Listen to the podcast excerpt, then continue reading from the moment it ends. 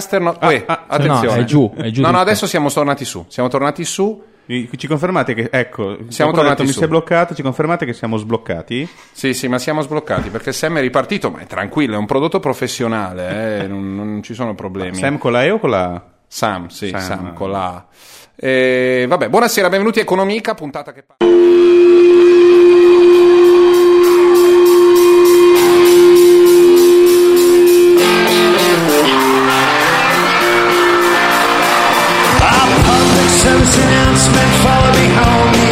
Va bene, siamo quelli di Economica e cominciamo a così? parlare subito. Sì, perché c'è il rischio che non duri più di un minuto. Eh, ma il quelli del podcast non si sigla nella, loro, nella sua interezza. Sì, nella ho sua- domani sic-. Spieghiamo i problemi tecnici che ci affliggono. Sono di due nature. C'è un primo problema tecnico mh, audio che ha afflitto la puntata, l'ultima puntata di Radio Anche Nation fatta da qua. Anche la penultima? Sì. Cioè il fatto che i livelli non fossero giusti nella nuova impostazione del mixer. Quindi saturavamo, come Saturavamo, quindi la voce era brutta, la squadratona brutta, saturazione digitale è l'eurenda, non si può. Abbiamo scoperto, forse perché, ma verrà prima o poi un fonico che lo fa di mestiere. Sembra A- un a reality su una verificare. stazione radio, è tutto molto bello. Sì. E backstage. Secondo problema, eh, per quanto in questa casa si organizzino come- come cambia campagne stampa, fatti, per, eh, quando- guarda. per quanto in questa casa si organizzino campagne per grandi Per aziende, giganti, per i giganti, l'Italia per del giganti. dire contro quella del fare, guarda. la pulce Effettivamente della dei radio, giganti, la la- c'è un, un- di questa grande torta di informazioni, di banda, di flussi. ehm, Radio Nation usufruisce solo per una microscopica fettina della mensa del Kral, di quelle che di fianco vedi dall'altra parte della torta, del pan di Spagna, per quanto è sottile, quindi appena c'è un minimo problema, ah, è svenevole e siamo rimasti senza banda e potremmo No, anche il scomparire problema è che chi ha un router Cisco lo sa. Eh, parliamo a eh, quegli otto si persone è del collegato a un Mac e tutta la rete è crollata. Ma non c'è un aggiornamento del firmware? Probabilmente Quindi sì. c'è una guerra fra Cisco e Mac? Però sicuramente vedrai È se non errore, è così. È una ma- puttanata di Apple che ha cambiato un bit. E Di ovviamente tutto il mondo si deve adeguare, Certo. come normalmente No, no, succede. È è successo così. già tempo fa su altre cose. Sì. Comunque adesso siamo collegati a un Cioè, AirPlay, dici- quindi pregate che Anche per un vedere- Air, come cavolo si chiama? Anche come tipo di persone, cioè tra eh, Steve Jobs e uno che si è fatto una casa giapponese con le carpe e fa le interviste in vestaglia di seta come Però amministratore Cisco delegato. non è gente con le, delle carpe con Certo, la è vestaglia, Cisco. No. Quelle Sì. mondadori, quella con No, carte. Cisco, il capo di Cisco, non è quello sì. Che? Se prova- provate a vedere, Quello biondo. secondo me Beh, è lui. Eh, non Ringraziamo è mica Cisco se le reti funzionano No, perché no, sicuramente quello è più merito di Cisco che di Ah, ho Apple. confuso Oracle con Cisco. Ah, scusa. ok, sì, sì, sì. no, Non sì. parliamo male perché Cisco è alla base di quasi tutto ciò che riba- riguarda la Vabbè, rete. Non non tanto. possiamo parlare mai neanche di Cisco. No, sì, di si Cisco può parlare male. tranquillamente male senza problemi, La tecnologia Che sono vivi, da morti, poi si fanno dei battutoni e morti. La merda secca. Guarda che si può fare quella roba. Scusate, posso dire noioso. una cosa che ho detto su Twitter, ma voglio ripeterla Ripetila, alla gente. ritwittati da Matteo solo. Bordone è diventato un umarell. Sì, cioè, proprio sì. si è, si è, ehm, È trasfigurato. sì. E lui fa tutti questi commenti del tipo: Ma una volta era meglio, il sapore della carta, l'odore dell'inchiostro. Tutti i giorni, citamene quattro, è pieno. Ti ricordo che puoi milioni. sempre defolloware. Esatto, Eh, puoi eh, qui- sempre defolloware. E però vaffanculo. E però vaffanculo anche. Allora, questa è Economica, è la nostra trasmissione di economia. Siamo partiti in ritardo. Avete rotto con- l'internet, dicono con- in chat. Sì, sì, abbiamo rotto l'internet. Non Eh. noi, è il Mac di Paolo. Ma la scena è stata bella, voi Ecco, purtroppo vogliamo non l'avete vista, cioè è andato giù tutto, Tutto. Gianluca deve fare una roba, quindi adesso andrà via di nuovo e quindi ricadrà Io tutto. sono entrato e ho Io sono detto, "Si è tornato- collegato un Mac?" Si è collegato un Mac, come dire, ma eh, eh? Avete fatto due capriole? Avete desto- detto obelisco nero? Perché si sa che arriva il demone e... Cioè, si è collegato È un Mac. software molto sensibile. È così. Nel frattempo si è piripiripi perché sono ripassato al cazzo di... No, eh, certo, prima, prima No, Apple, dai, adesso è il cazzo di iPhone. No, l'iPhone Due è minuti belli- fa era l'iPhone bah, va benissimo, l'iPhone va benissimo, però secondo me fa molte interferenze. Secondo te sbagli. Anche secondo me. qua il mio Siamo gli- Ah, collegato noi non un Mac, interferiamo, quindi. ma hai Ho collegato un Mac, nel Mac, frattempo. sì. Forse hai a casa un un Mac. Windows Phone. Secondo me è il tuo iPhone invece che Può essere, può essere. Bordone si è convertito al pasolinismo. Eh, sì, proprio eh, lui, eh, sono, beh, sì. anni, sono anni che sono di quella Vabbè. corrente. Se Io diciamo che la vi, la- andata. vi lascerei perché oggi facevo Eh, solo l'ospite. In realtà volevo me- fare solo il tecnico. Secondo me torno indietro a bussare tra poco. Di. Secondo me io non Io ci vi sono- ascolto io sono- dalla mia soundbar. È Simone impazzito. fa delle- dei gesti strani È che secondo me impazzito. vogliono dire avete attaccato un Mac? No, no, no, è che mh, adesso mi sento bene. Sì. Avevo prima la cuffia a sangue, poi l'ho abbassata. Però eh, sta adesso- cosa di me, avete attaccato un Mac, adesso la uso sempre, se si rompe la macchina. Guarda che è perfetta. eh. Entri, tanto Se la gente tu non entri, capisce un cazzo di quello che stai È venuta dicendo. una Ma, eh, presentazione una merda. Avete un- attaccato un Mac? Ma è Cisco nella Eh sì. doccia. per dire. Ma io ho il sifone, ho il plafone Cisco. Certe volte se hai attaccato il Mac viene fuori l'acqua dalla doccia quella tutta un po' incatramata, se invece vado con E poi PC satu- satura un casino. Sì, satura di brutto. Mm. Ehm, va bene, Gianluca, devi levarti dalle Vabbè, balle. vi saluto. Ciao. Allora, nel frattempo ehm, Paolo Landi, Simone Tolomelli che ins- insieme a me sono qui e chi sente il podcast. No, ma nel Oh. podcast mettiamo anche quella sbagliata se l'ha registrata, secondo me no. No, ma No, sì, perché sì, perché strappato non c'entra tutto. niente. No, non c'entra. Eh. Eh, però comunque eravamo qui prima, siamo qui anche ora. Ehm, Cosa facciamo di preciso stasera? Lo sa Paolo che adesso lo dice mentre io cambio postazione. Vabbè, tanto scusa, la, la scaletta l'ha fatta Gianluca che tra l'altro non è neanche qui, ho visto il suo annuncio. Ma, eh, si sì, parla che- di Monti e fase 2. ha deciso. Monti fase 2 e Unicredit. e Unicredit. E spread. Perché adesso non si dice Ah, più spread. no, adesso- Cioè, adesso si Com'è dice... che si dice? Adesso dicono altre cose, tra cui... eh, aspetta, me l'ho anche segnato. Ma Però diceva spread molto prima, più, prima di Natale. Mm. Adesso si spread è giù cose. come Spread quotazione. meno, perché tanto... Essendo sempre fra i 500, i 520 e i 480... gente, Non ti eh, interessa neanche ormai, sai che eh, lì... sì, lì cioè, Eh. la gente pensava andasse tipo a 200 o a 1000 Certo. e invece è sempre lì per cui i Che, giornali che noia, alimentare che noia, eh, certo.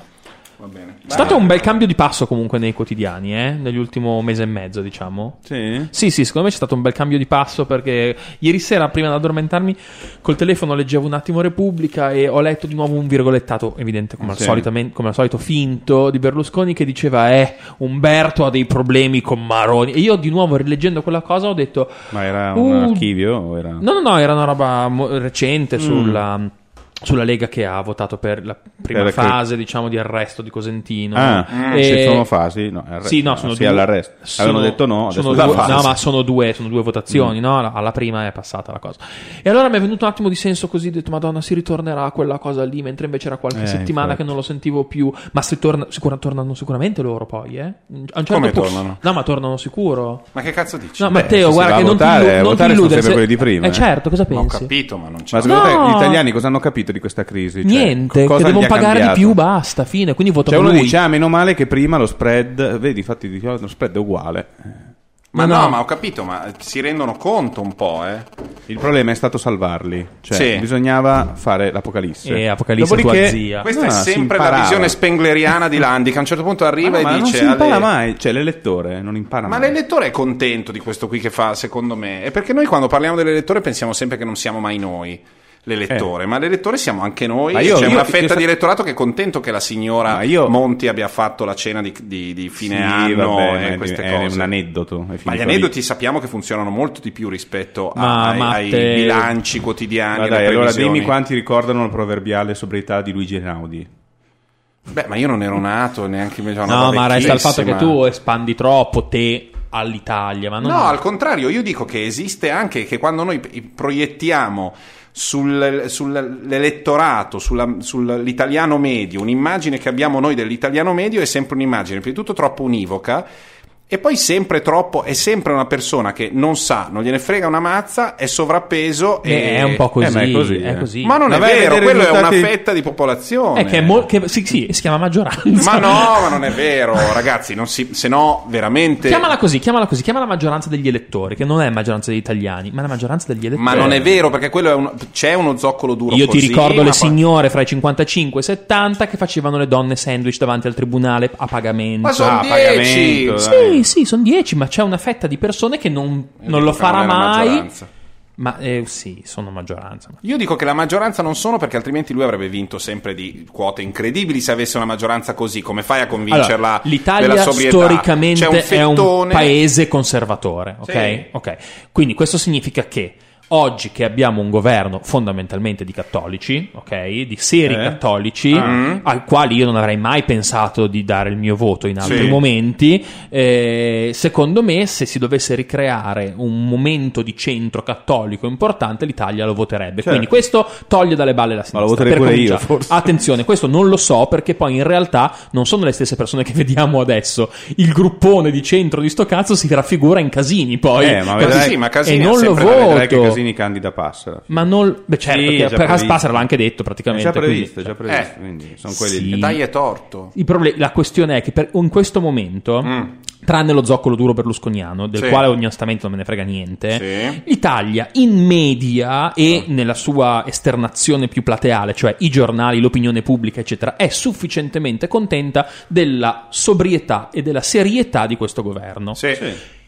Non fa i Che, conti. che, che lava i loro peccati. Sì, esatto, diciamo. bravissimo, sì, in modo catartico. Sì, non sì. abbiamo fatto cazzate Esatto, 15 anni. benissimo. Oppure oramai siamo salvi e tutto a posto. Non fai, con- cioè, fai Eh. i conti senza l'oste, non si ricorda che l'espressione politica di questa gente sono dei iperacottari di prima, ragazzi. Non è che ne arrivano di nuovi. Sì, Ci sono due che- o tre ceste di brocchi dai, dai quali de- bisogna tirar fuori la roba. Non arrivano degli altri fighi. Beh, se si vota sì, in teoria. no, non fighi, Matte, Ah, sono quelli fighi. lì. Sì, ho capito. Capisci? Ma secondo me c'è poss- la possibilità che si smuova anche da Mm. quel punto di vista qualcosa. Non so, io sono sempre ottimista poi alla fine. Quando non vedo della gente, quando vedo che non contano più tanto quelli che si rifanno le domande da soli. Oggi conferenza stampa della Russa è stata una cosa incredibile, oggi o ieri. Ma perché parla la Russia? Gli hanno fatto una domanda. In qualità di parlamentare o è capo o è capogruppo, boh, Beh, non lo so. c'è un Parlamento in, in- Forse pieno- il tuo. No. Sì, Sì. sì, era il tuo, non no, no. Intanto viene allontanato e non si spengo, sente più. spengo, Eh, faccio bravo. vedere la, la webcam. Vabbè, insomma, ehm, Che no, stavamo dicendo? No, Eh, stavamo- il Parlamento no, no, voglio, voglio sapere, scusami, la russa. La che- russa gli hanno fatto una domanda, ha detto cosa pensa della... Lo rimetti lì, ma tammai. È stato E, mm, facciamo, un- una, facciamo una domanda sulle cosa pensa delle liberalizzazioni ta- i taxisti. Ne ho già parlato stamattina. Io pensavo che mi chiedeste dei tavoli Di Alfano, di di tavoli di Alfano, i Alfano. tavoli di Alfano. Io pensavo che mi chiedeste una cosa e volevo rispondere a una cosa sui tavoli di Alfano. fatto Pensavo che mi chiedeste quello. Adesso rispondo a una cosa sui tavoli di Alfano, anzi su un tavolo in particolare. Ma cosa vuol dire? E ha risposto. Ha fatto lui la risposta a una domanda che uno poi deve confezionare. Capito? Deve fare il Certo, controcampo certo. avendo una telecamera sola, dopo fa il controcampo e abbiamo chiesto al ehm, Che schifezza di roba, che schifezza. a Ignazio La Russa cosa Che pensa schifo. del tavolo ma io non so quanti abbiano fat- l'abbiano fatto però sono rimasti lì ci vorrebbero tre o quattro che prendono e van via Ma anche tutti, guarda, sì, anche anche, tutti. però sai, bisogna sempre avere delle speranze commisurate. Sì, sì, sì. alla Eh, hai ragione, bastano tre o quattro. Tre o quattro che dicono, vabbè, Vabbè, via il più, grazie dai. mille, Eh, arrivederci. fa- uno fa una domanda, rispondi tu a una domanda che nessuno ha fatto, neanche a questa non rispondo, che è una risposta. Certo. Ma non è mai stata fatta, la domanda è un'altra. Ma infatti questa è la cosa molto bella, che nella eh, tragicità eh, con la quale ascolto notizie in- terribili no? nell'ultimo mese e mezzo economiche, torniamo un attimo sul, nel, nel campo, eh, la questione è che però mi, veniva- mi sembrava che mi venisse detta un po' di verità, capisci? Mm. Cioè mi, sem- mi faceva piacere ogni tanto sentirmi dire, eh beh, eh, questo è un momento molto importante, bisogna stare attenti, Mm. naturalmente chiederemo dei sacrifici perché la, la situazione è veramente... tre- sentirmi dire la situazione è tremenda mi, mi veniva da affidarmi di più perché c'era qualcuno che mi stava regalando un po' di verità. Non sempre, ma stiamo scherzando, viva la figa. Cioè, c'era- avevo bisogno di qualcuno che mi facesse, mi dicesse Però apertamente. sei preoccupato adesso che te l'hanno detto. No, quindi- in realtà meno. Ah. In realtà meno perché mi sento che almeno Di qualcuno se ne sta occupando. No, guarda, potenzialmente non me ne fregherebbe nemmeno niente. Mm. Mi basta sapere che c'è qualcuno che se ne occupa e che sa che cosa dice. Perché Mm, certo. di tutto quello che posso pensare io di Mario Monti, comunque quello è laureato in economia e Almeno commercio. laureato. Almeno laureato in economia e commercio. Questo capisci? ci aiuta. Eh, no- non so come dire, mi, mi aiuta a credere che abbia eh, la- il polso di quello che sta Però accadendo. anche il commercialista dei VIP era bello, come ministro dell'economia. Sì. Perché questa globalizzazione? Io quella cosa lì che non capisco, io non, non- sta arrivando il suo libro, eh? Arriva un libro anche come quello di Sacconi, un po' sull'Italia che racconta questo Sì, paese. Cosa ha sbagliato l'Italia? Cioè, Mm. lui ovviamente Insomma, ormai è fuori. eh, lui non ha mai comandato netto. niente. Soprattutto mi è piaciuta molto La fase 1 e la fase 2, sicuramente persone che sono più addentro alle questioni economiche ne hanno mh, parlato molto, però correggimi se sbaglio Sì. Paolo. Tremonti nella prim- nei- nel primo governo, i primi governi, insomma, i, i primi 2001. giri, sì.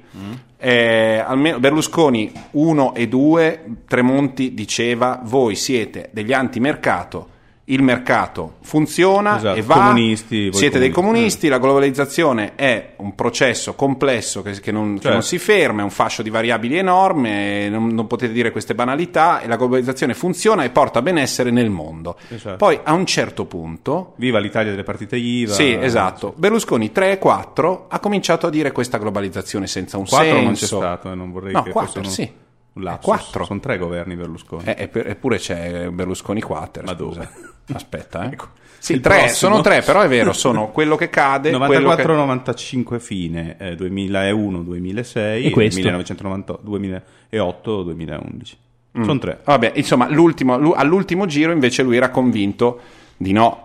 Era convinto che, No, la- che lui la- ha cominciato a dire che no, basta con questo mercatismo, eh, è giusto difendere il, lav- il lavoro fisso, è andato Mm. addirittura a fare delle elezioni al Partito Comunista Cinese e ci ha fatto notare che è stato l'unico ministro Ah, ma ci conterà un rimpasto, ragazzi, eh? Perché c'è il governo Berlusconi 4, c'è, ma sa- ci sarà, c'entrerà dentro qualche rimpasto. Ma forse è questo. No, no, è sicuramente questo. No, no, no, no. Ah, scusi, è rimasto in questo non carica dal no, il governo Berlusconi, governo stiamo parlando, quindi è rimasto in carica dall'8 maggio 2008 al 16 novembre 2011. Le palle. Questo è- Questo qui non è il suo governo, che cazzo stiamo dicendo? Semmai è No, sua. è stato, in, è stato in carica e poi lui si è dimesso e quindi il governo è stato. Poi il, il Boh. terzo è dal 23 apri- aprile 2005 al 17 maggio 2006. Ah, vabbè il, rimpas- vabbè, il rimpasto del secondo. Eh, esatto. Con Cioè, Siniscalco al posto di Tremonti, fra l'altro. È quello. Quindi, sì. sì, Ah, è quello che conta. Perché eh, certo. lì eh, Fini aveva chiesto una cabina di regia perché tutti andavano a chiedere soldi a Tremonti che non ne dava, perlomeno almeno quello. Mm? Oppure li dava a chi voleva lui. Sì. E hanno tanto brigato che tutti hanno chiesto la testa di Tremonti, che poi dopo è stato sostituito a Siniscalco, però è tornato nel 2008. Allora, adesso mandiamo un pezzo, vediamo se va, perché potrebbe piantarsi tutto, se no è stata una puntata breve ma a suo modo intensa. Dove non abbiamo parlato di economia manco un grammo. No, un pochettino, un No, pochettino zero, poco, poco, poco. No, però non ho detto compliance, Sì, non hai detto compliance. Compliance. Allora avrai modo di dirlo se funziona questa cosa. Funziona, incredibile.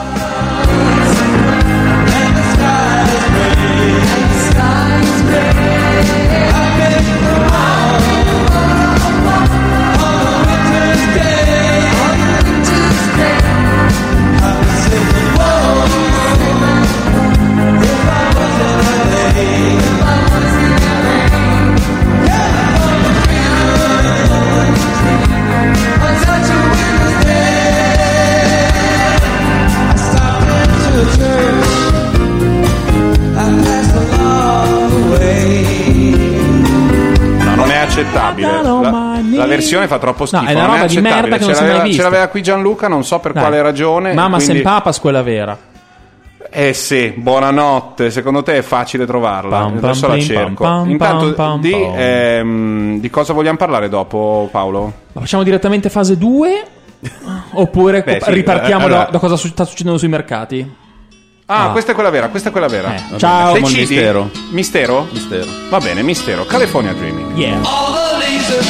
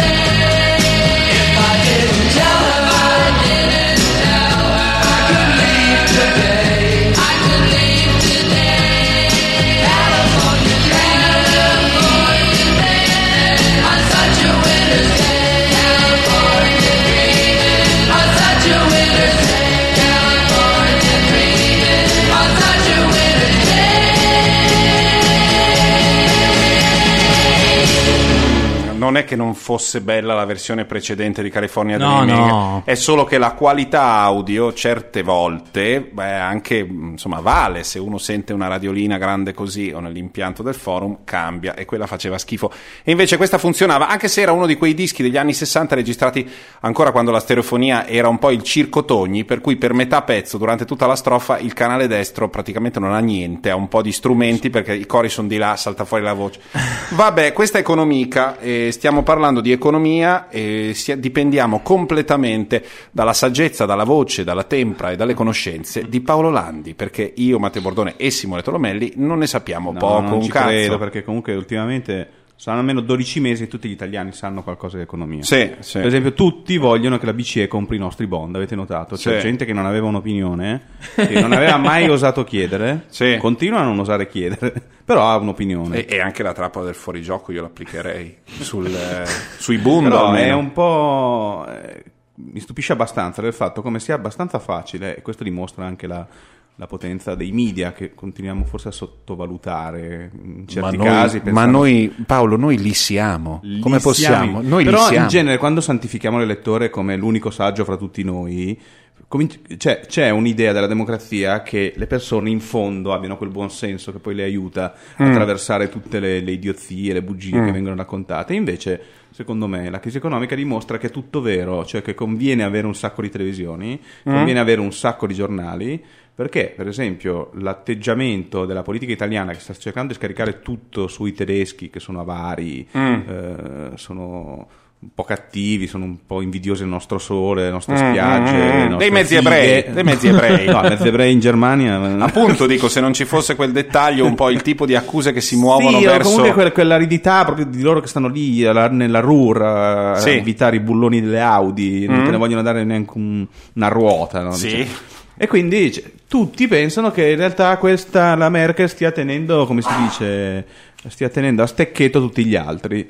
Beh, eh, diciamo una cosa, poi ti faccio finire di Sì. parlare. Mettiti nel- nei panni del popolo tedesco, che diciamo rigoroso storicamente Eh, si vedi, pone vedi, vedi. storicamente rigoroso, ma in- si intende serio. Diciamo normale. Esatto, normale. e io, mi fare- io fossi in loro mi porrei il problema di dire: ma non è che oggi loro ci chiedono sostanzialmente una cambiale in bianco per andare a riparare gli errori di paesi che invece cazzeggiano? Che detta Sì. così Sì. potresti non essere d'accordo. Quando ci pensi seriamente, invece, di- si trasforma in: ma non è che il mio governo si troverà a fare delle manovre economiche durissime, quindi io fisicamente, Simonuk, par- pagherò molte più tasse Sì. per- e perché quei soldi vadano a ridistribuirsi, È per così. esempio, alla Romania e all'Italia, che sono, sono uguali nel- dal mio punto di vista e che odio entrambi. certo. E che cazzeggiano per sei anni Ma- e io che ho avuto bulloni devo pagare i loro casini? Perché onestamente, se Dopo questo... che l'abbiamo ripetutamente detto, Cazzo, e dopo che Ci hanno esatto. anche sparato addosso nel 43, ma va bene. Sì, ma guarda, forse tutti questi torti. No, vabbè, però se ricordi- riusciva, ma no, se ma- non mi tirava fuori il 43 Vabbè, cioè, alla fine certo. eh, nella memoria dei popoli ci sono anche grandi sgarbi che non vengono Ma mai sì, c'era la mia nonna che diceva io quei tedescacci non li posso vedere, però poi pace all'anima sua. certo. Nel frattempo le cose sono anche Però cambiate. ecco, se- se- nessuno per esempio ha spiegato esattamente cosa vuol dire che la BCE compri i nostri titoli, cioè cosa- quali sono le opzioni, perché non lo fa, quali- co- cosa vorrebbe dire alla fine Mhm. che comprassi i nostri titoli. Mm. Facciamo un esempio molto semplice. Vai. Il grande problema dell'Italia è che nei prossimi sei mesi scadono qualcosa tipo 200-300 miliardi di euro di debito. Così? Così, tutti in un colpo. Che noi, arrivata noi li dobbiamo ripiazzare questi 300. allora, abbiamo due scelte.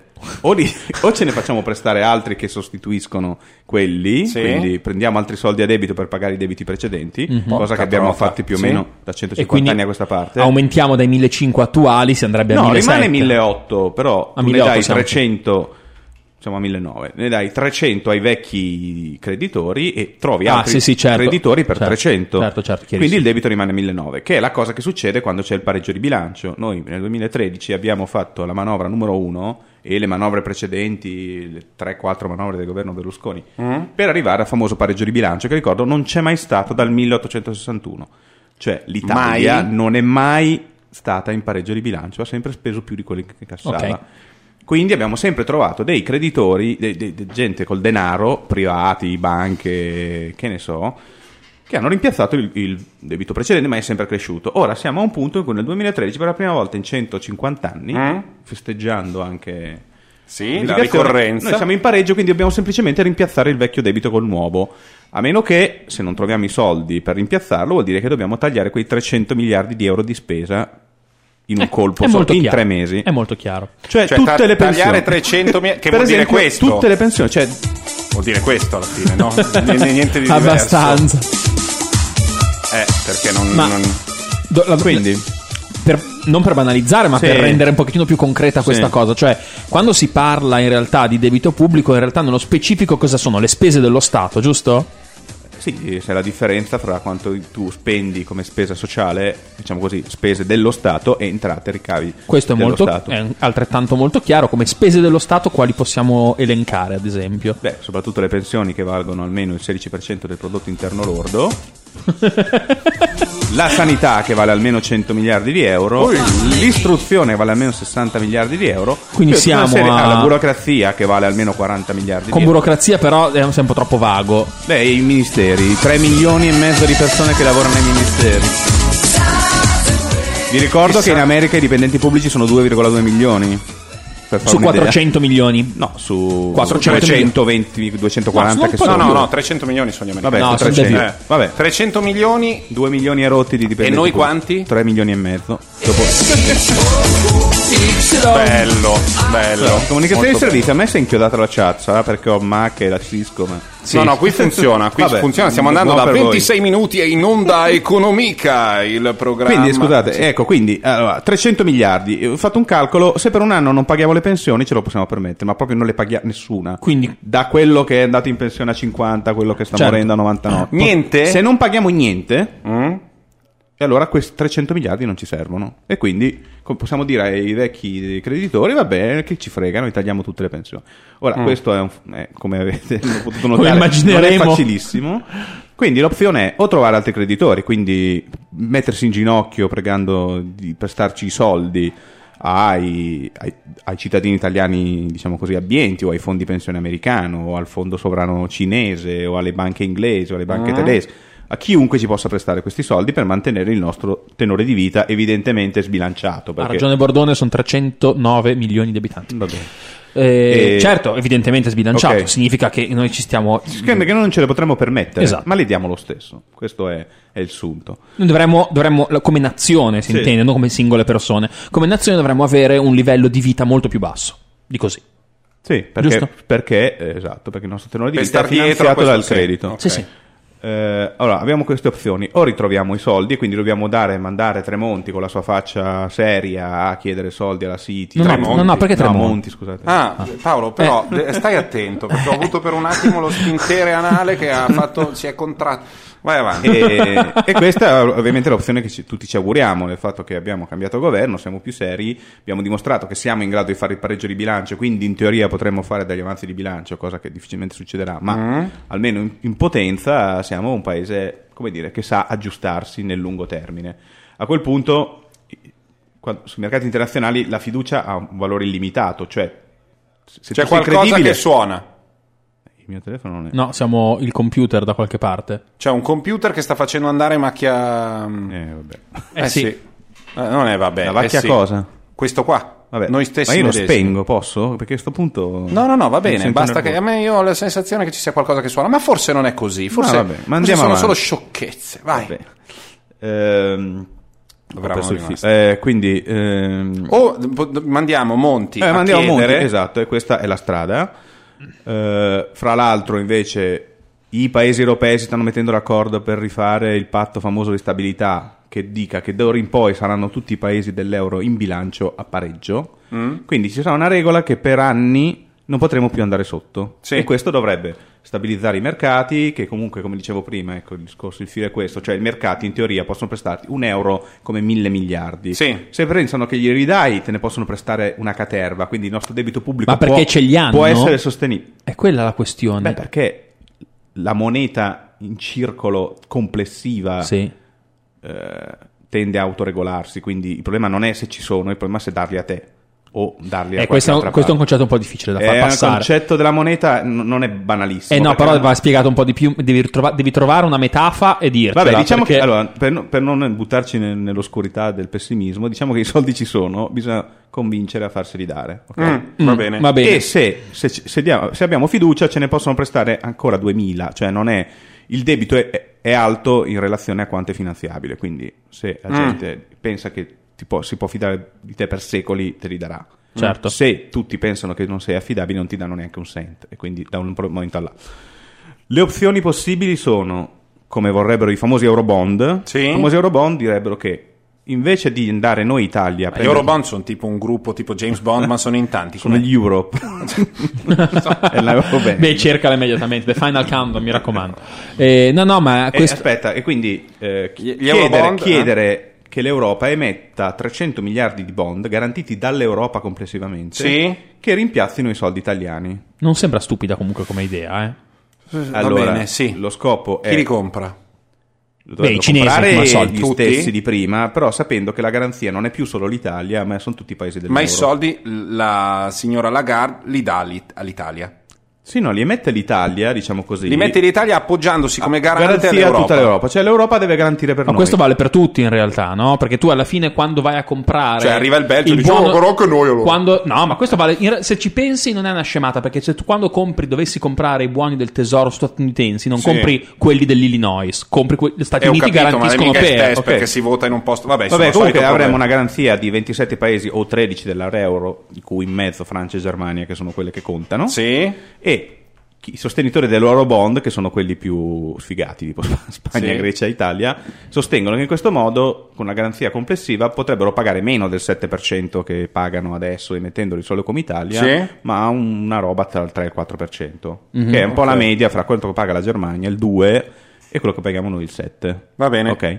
Questo ovviamente va bene per chi ha tanti debiti, Scusami, non va il- bene per chi paga il 2. La Germania paga il 2 sì. sui pre- bond soldi che gli decennali, prestano? sì. Sì. E che bastarda però. Eh no, non è tutti che vogliono basta buoni che tedeschi. tutti li vogliono perché loro sono, Sono gli unici affidabili. Per sicuri. cui Eh. dice questi mi danno solo il 2 ma me li danno. Anzi- Gli altri mi danno il 7 ma forse un giorno vado e non c'è più l'Italia, c'è un Esatto. negozio di tappeti. Cioè- L'ultima asta tedesca, eh, credo il biennale, rende il meno 0,1%, cioè addirittura rendimenti negativi. Paghi più di quanto ricevevi. E però lo comprano lo Però, lo- eh, eh, perché come dire... Perché il mercato è al- loro- potenzialmente più cioè, negativo sti di soldi non sai dove lasciarli. Ma come sto capendo tutto? Ah, E il problema è questo, che la Germania dice sì vabbè noi vi garantiamo, voi avete un beneficio, ma noi siccome garantiamo per voi diventiamo meno sostenibili noi come Germania. certo, ma è evidente E questo. quindi aumenta il nostro costo di raccolta. E poi i tedeschi dicono, e poi perché? Nel senso, le spese le avete decise voi, noi dobbiamo intervenire a garantire un debito che non è che abbiamo deciso insieme di fare, no? Mm. La differenza fra un eurobond e quello che Monti ha chiamato il project bond, che è più Sì. senso del tipo tutte le spese nuove a livello europeo le decidiamo assieme Sì. mettiamo debito Certo. insieme e questo così non pesa sui singoli bilanci. Chiaro, quindi lui vorrebbe andare a garantirsi il futuro Metti- e nel frattempo trova fa- una toppa per, la tu- per, sì, il, ma metti, per il contingente. vogliamo fare la, la linea ad alta velocità Notab da Lisbona, eccetera. L- Facciamo Mhm. Poi, dei bond non- europei. poi in mia presenza per sempre non dire mai più Ponte di. Messina, magari i tedeschi sono d'accordo e lo finanziamo tutti insieme e il costo viene ripartito. Però decidiamo anche la spesa, non solo il debito. Ah, Ok? certo, certo. Non è che uno dice, "Ah, allora, visto Ah, che arrivo, lo garantite eh." voi, facciamo 100.000 Bravo, mila. Esatto. Mm, La- l'altra ipotesi, che sarebbe ovviamente la preferita in ordine dai, dai paesi debitori, è il famoso prestatore di ultima istanza, la BCE. La Cioè, BCE, ce li presta direttamente la BCE. la BCE si compra questi titoli, cosa che già fa sostanzialmente, ma dovrebbe comprarne come fa la banca americana, la Fed, dovrebbe comprarne talmente tanti, Mm? Quindi o quasi tutti nuovi, 300 miliardi, più quelli che ci sono già sul mercato, comprarli tanti e tenerli fino a scadenza, cioè eh, non rivenderli perché dopo ovviamente se, se li rivendesse sul mercato dopo croll- crollerebbe di nuovo il prezzo, se Sì. li deve tenere tutti lei. Ah, ok. Quindi qui- la, la BCE diventa anche una scatolona piena di debito. Una scatolona piena di debito. Cosa succede alla scatolona piena di debito? Lo sapremo dopo il nuovo singolo degli Shins che sono tornati, sono un gruppo secondo me fighissimo. Simone non li conosce, ma secondo me gli piaceranno Faccio molto. già le facce. Tra un, po arri- tra un po' esce il disco, loro si erano Mm. tipo sciolti, si sono riformati. E c'è questo primo singolo, se decidono di farcelo sentire, sentire sì. E si chiama un po' come la situazione della Germania rispetto a quella italiana, che è molto più semplice. Questo è il nuovo singolo del disco che uscirà dagli Shins ed è Simple Song. Non so se mi piace. Secondo me sì. No, no. Mi annoio.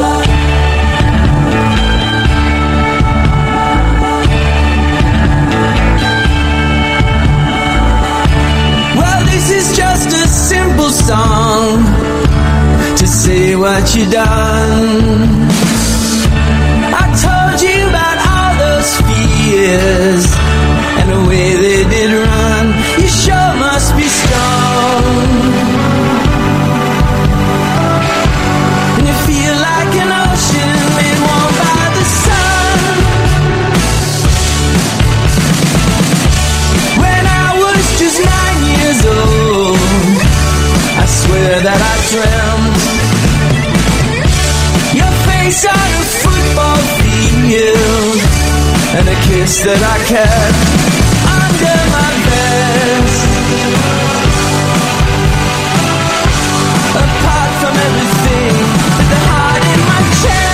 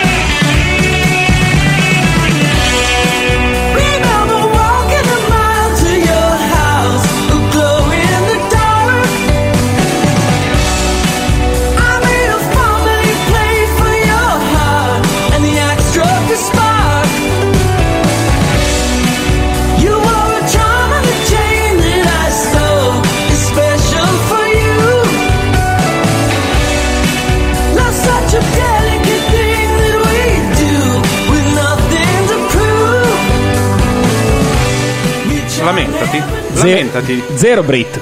No, infatti, sono super melodici e ti piacciono No, un no, sacco. no, non è che sì, ti faccia no, sentire. un sacco, no, forse non mi piace il singolo, devo sentire il disco. Eh, ma non è non ho No, detto non è- che sia un singolo, insomma, questo primo, primo outtake. Ah no, pensavo che fosse il primo No, no. estratto. Sì, è un estratto, Come, ma come magari si non è il intitolano singolo. questi? Loro si chiamano The Shins, gli stinchi. Eh, no, no, non è affatto male, forse...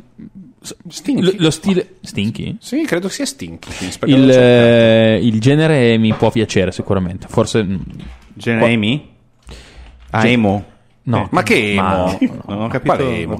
Ehm, sì, sì, sì, il più grande delle due ossa che stanno sotto il ginocchio, nei Quindi vertebrati. direi lo stinco. Lo stinco dovrebbe essere. Lo stinco- Sotto il ginocchio lo stinco. Il, Il più grande qual è? No, il più grande il secondo me femore sopra il ginocchio, sotto lo è stinco. sotto Lo stinco. No, sono due le ossa. Son- tra, tra i due lo stinco sicuro, secondo me. No, Comunque lo stinco è quello che ti fa più male e sono, mm, sono perone e tibia. Ah, Dal punto di vista certo, sì, tecnico, sì, sì, sì, perone e tibia e secondo me la tibia è quella incazzata, sono le tibie da scienza. Sì, sì, forse Non gli stinchi, perché lo stinco è davanti e Hai direi ragione, che è il perone. c'hai ragione. Qualcuno della cat No, no, può- che se ne fotte la chat. Cioè, No, fammi vedere qua. Allora, In ogni caso questa è economica, se state ascoltando Radio Nation, ma lo sapete perché siete in 15, ci mancherebbe altro. E avete anche superato altro. tante prove anche per No, ma rimanere siete di più di 15 No, no, adesso, sono molti eh. di più, Molti eh. di più. No, ora c'è un botto di e gente. Ma poi- è Twitter, abbiamo lasciato Twitter aperto, come dice Signorini. Eh?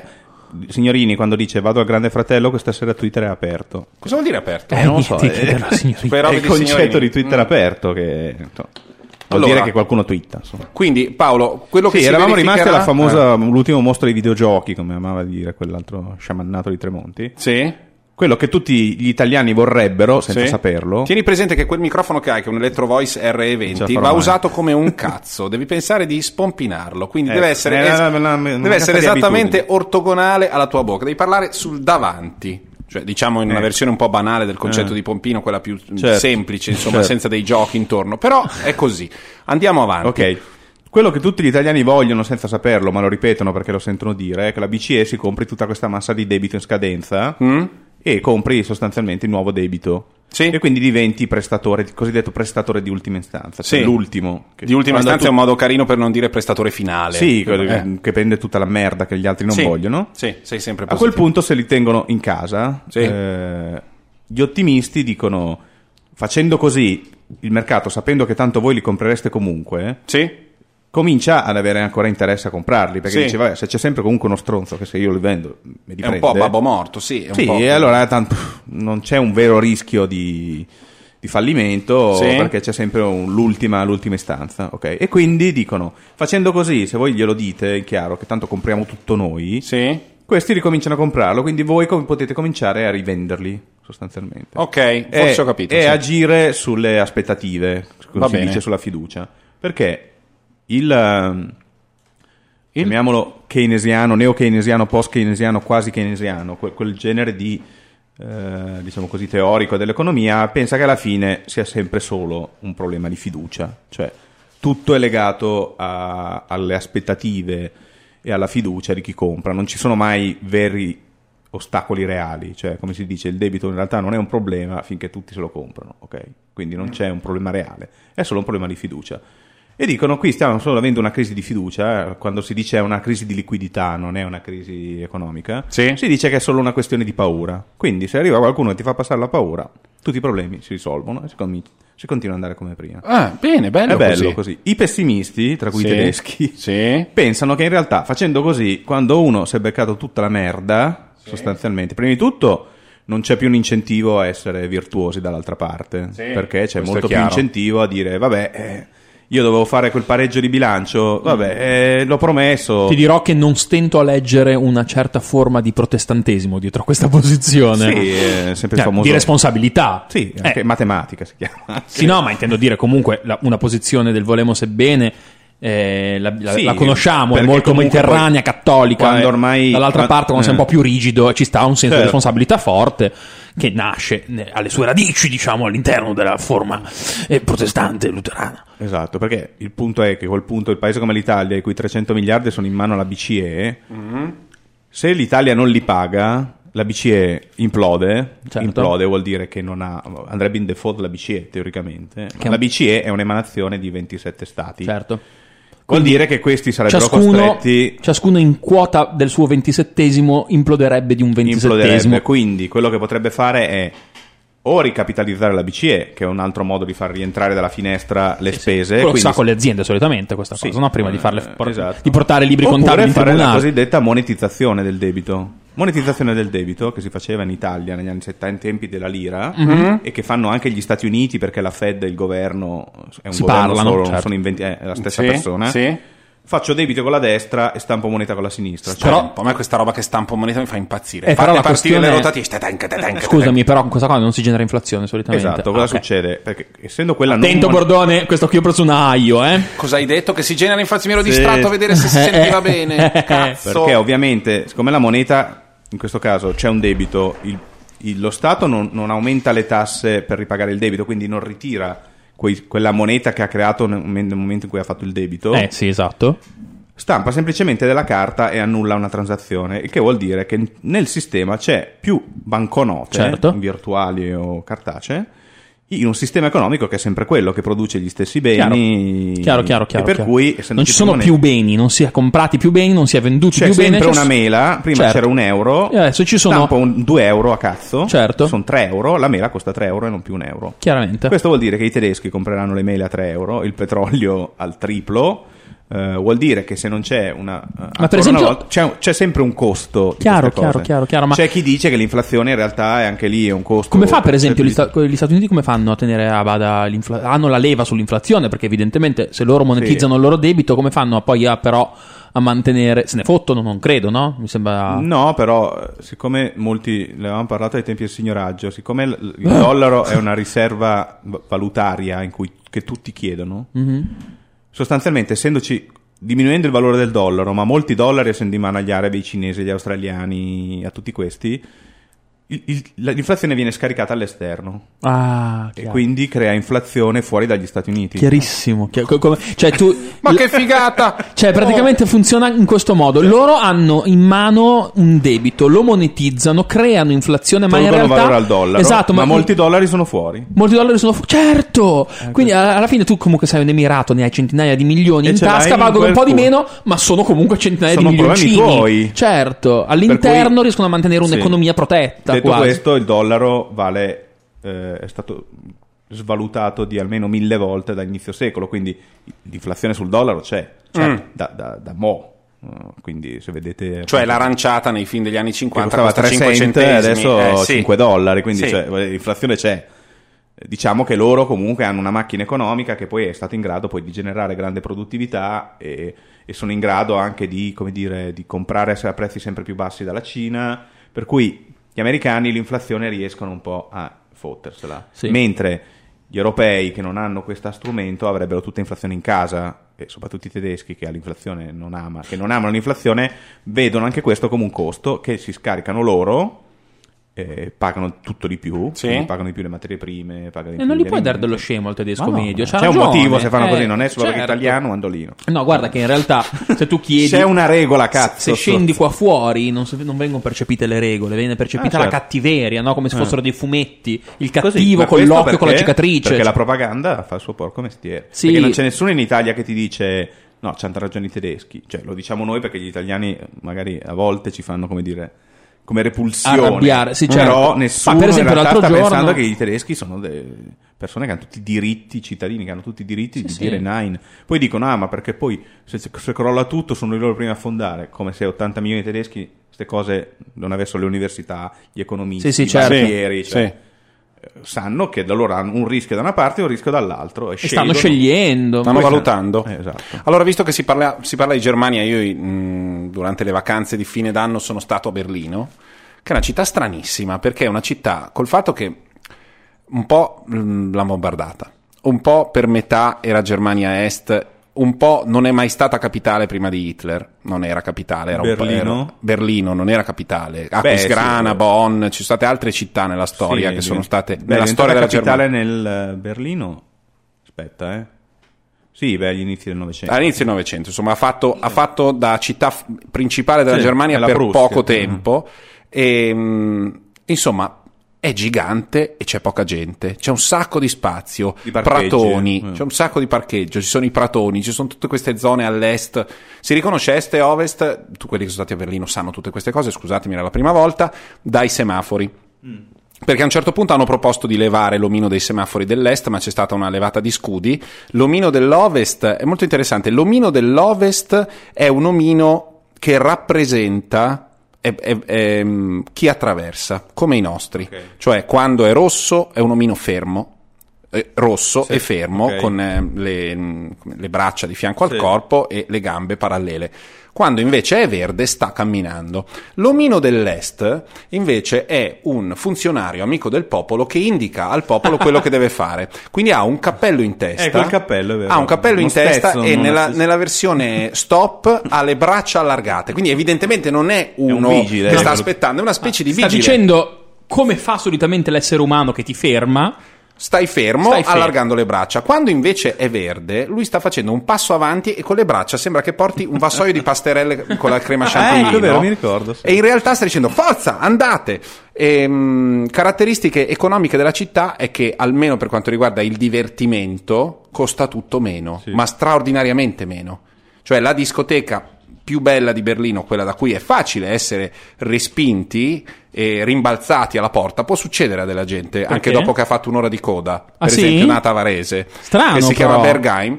Ehm, Come mai è stato rimbalzato? non lo so, perché ogni tanto rimbalzavano, era imballato di gente e loro hanno fatto la, la 26, si partiva a mezzanotte del eh, 31 e finiva alle 2 di notte del 2. Vabbè, Capito? perfetto. E quindi era un po' imballato di gente, però quella che è la discoteca, una delle più famose d'Europa e del mondo, 24 euro l'ingresso a Capodanno. Ma dai. 24. Se no, costa tutto 2 euro, 5 euro, 6 euro, la birra costa 3, 4. Sto guardando l'omino del semaforo, è bellissimo. Ovunque ci sono i vuoti a rendere, anche nelle- nei posti dove la gente si Sì, infila questo nel come in culo, Danimarca, sì, c'è sì, comunque il vuoto a rendere su tutto di un euro anche sui bicchieri di Sì, plastica. sì, certo, certo. E- Perché, non- perché la- Poi gli affitti stanno a 300-400 euro. Gli affitti anche- sono bassi. Questo me l'hanno detto, questo me l'hanno detto. Proprio perché c'è un sacco di spazio e soprattutto tutte le case occupate degli anni 90 non sono più occupate perché a un certo punto il eh, comune, lo. Stato di Berlino ha detto no, mettiamoci d'accordo, queste case sono occupate. Mm. Eh, quindi ci sono degli occupanti, la proprietà e il comune. Il- cioè lo Stato, perché Berlino è città-Stato. Lo Stato garantisce i proprietari, presta i soldi agli occupanti che con un mutuo si comprano la casa e la casa è gestita, quindi tutte le, le occupazioni sono state gestite in questo modo, c'è spazio, a un certo punto hanno fermato... sono delle fondazioni adesso, Sì, praticamente. sono delle, delle- come delle cooperative di inquilini che vivono là e invece di squattare la casa è tutta, lo vedi perché è un po' tutta mh, dipinta, incasinata, però dentro è tutto gestito, c'è un fondo di solidarietà dentro al- all'affitto e loro pagano le loro robe, se uno non ha i soldi c'è modo per aiutarlo finché non ha i soldi, tutto gestito bene, praticamente come il comportamento del comune di Milano con l'affaire Leoncavallo. Poi fatto quello, quando hanno chiarito tutta la questione su queste occupazioni degli anni dopo il crollo del muro, hanno detto basta, non si, non si occupa più niente. Se occupate- provi a occupare arrivano... Ti stacco il naso. Sì, arrivano, mi raccontava una amica insomma, che ho conosciuto che vive in una di queste case che una volta hanno cercato di occupare e un poliziotto spingendola via con le mani sulle tette ha detto mi scusi è il mio dovere praticamente come i nostri Eh, a proposito di questo eh, Berlino è anche il nome di un celebre disco di Lou Reed nel quale c'è una canzone che ha a che fare con la nostra situazione economica, è un pezzo datato nelle atmosfere, settantone proprio si sente profondamente, si chiama Sad Song. Intitola. Sad si intitola Sad Song, lui adesso è uno scoreggione che non sa suonare e dal vivo può fare veramente pena, ma per tanti anni è stato un gigante, Lou Reed da Berlin, Sad Song. Staring in a picture book. She looks like Mary Queen of Scots. Seemed very real to me. Just goes to show how wrong it can be.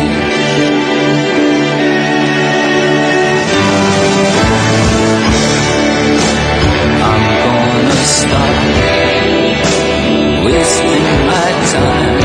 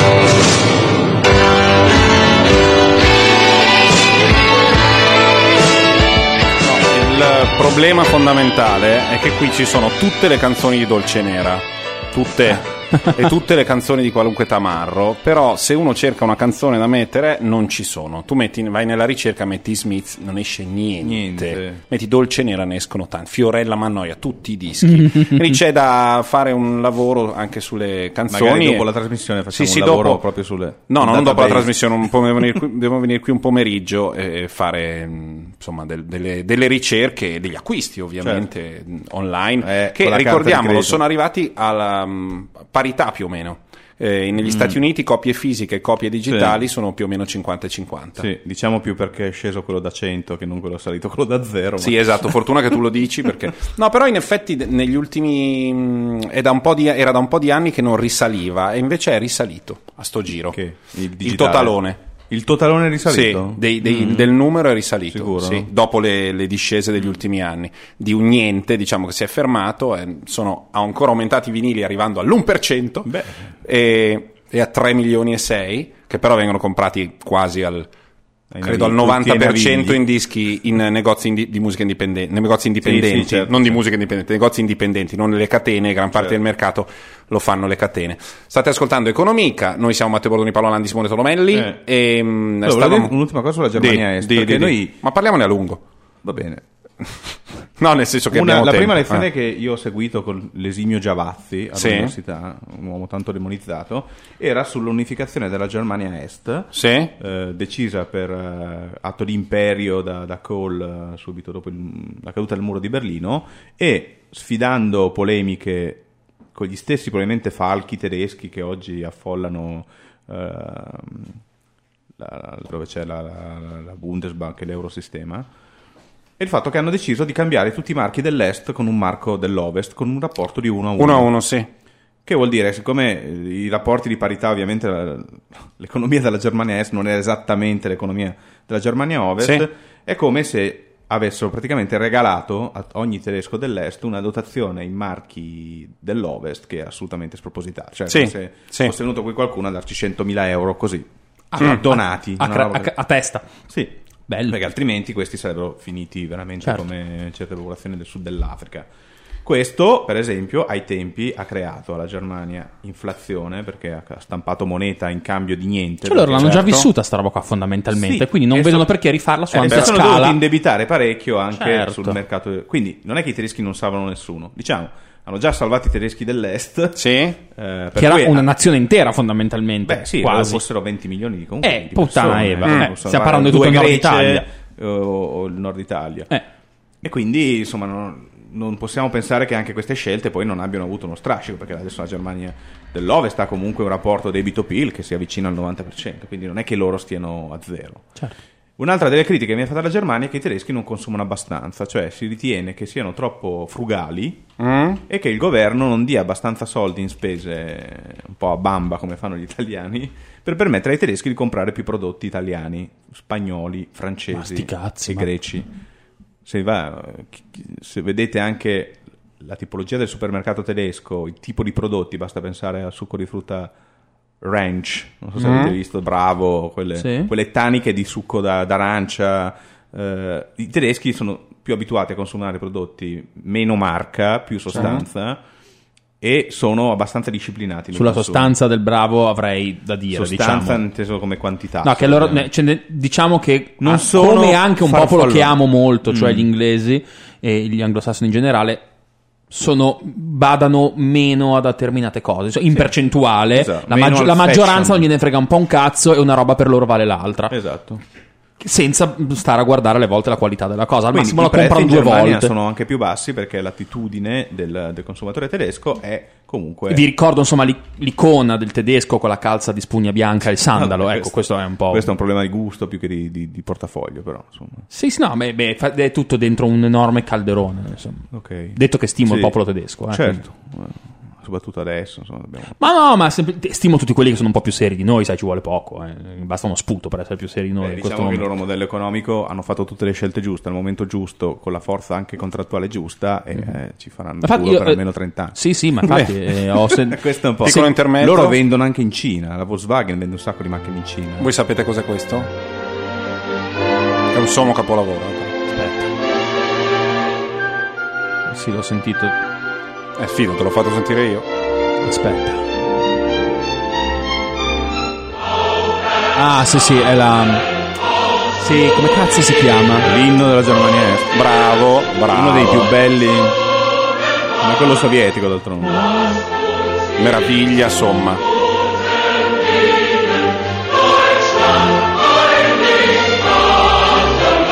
La B. Che siamo pronti anche a combattere, Vai quindi di c'è la. B, c'è la B di marcia.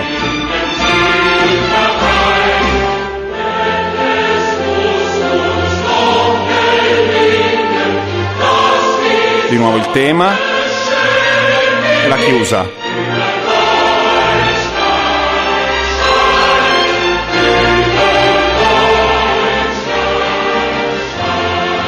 E vabbè, così tanto per sapere, perché Eisler era andato, eh, era il musicista di Brecht insieme a Kurt Weill ed era ebreo anche lui, quindi era scappato e era andato negli Stati Uniti negli anni 30. E a un certo punto è arrivato quel genio di McCarthy che ha stabilito che era un... eh, La, la, sì, la Commissione per le attività anti-americane ha stabilito che Eisler era un comunista e lui dice ma io voglio stare qui, voglio lavorare a Hollywood, voglio... No, non puoi.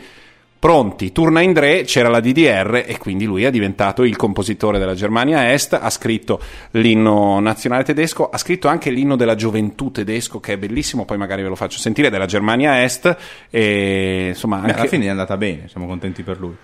Sì, però lui voleva star di Eh, là, lo so. cioè l'hanno cacciato via perché pare che la sorella abbia detto, la sorella di Eisler ha testimoniato dicendo sì, mio fratello, non Eisler, non Hans, l'altro, eh, in effetti è molto comunista. Allora hanno detto, beh, la sorella l'ha detto di un fratello, vuoi che l'altro sia innocente, via, Poi rimandiamolo a essere comunista casa. in Germania nel 52 aveva qualche scusante, forse.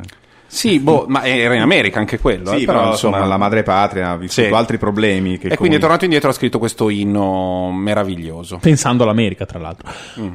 Certo. Sì, forse. Procedi, Vabbè, insomma, procedi. quindi- no, vabbè, questo è per fare un po' un quadretto tedesco. Ieri Monti è andato a trovare Frau Merkel. Mm? E l'ha detto, Eh, amica, ascolta. Senti, ha detto, guarda, te lo chiedo come un, da amico. Mm. No, in realtà si è andata a discutere, un po' a mettere le mani avanti perché il grande problema del, del, del prossimo futuro dell'Europa è, va bene, i tedeschi ci, credono- ci chiedono di essere ovviamente eh, sobri e risparmiosi, però in teoria c'è ancora in piedi un accordo che su cui Tremonti prima di andare via ha detto sì sì sì sì lo facciamo, non c'è problema che prevede che si applichi il vecchio patto di stabilità che vuole che il debito pubblico italiano sia al 60% e non al 120% del PIL. Cioè, bisogna abbassarlo. Deve passare in 20 anni di 50 miliardi l'anno.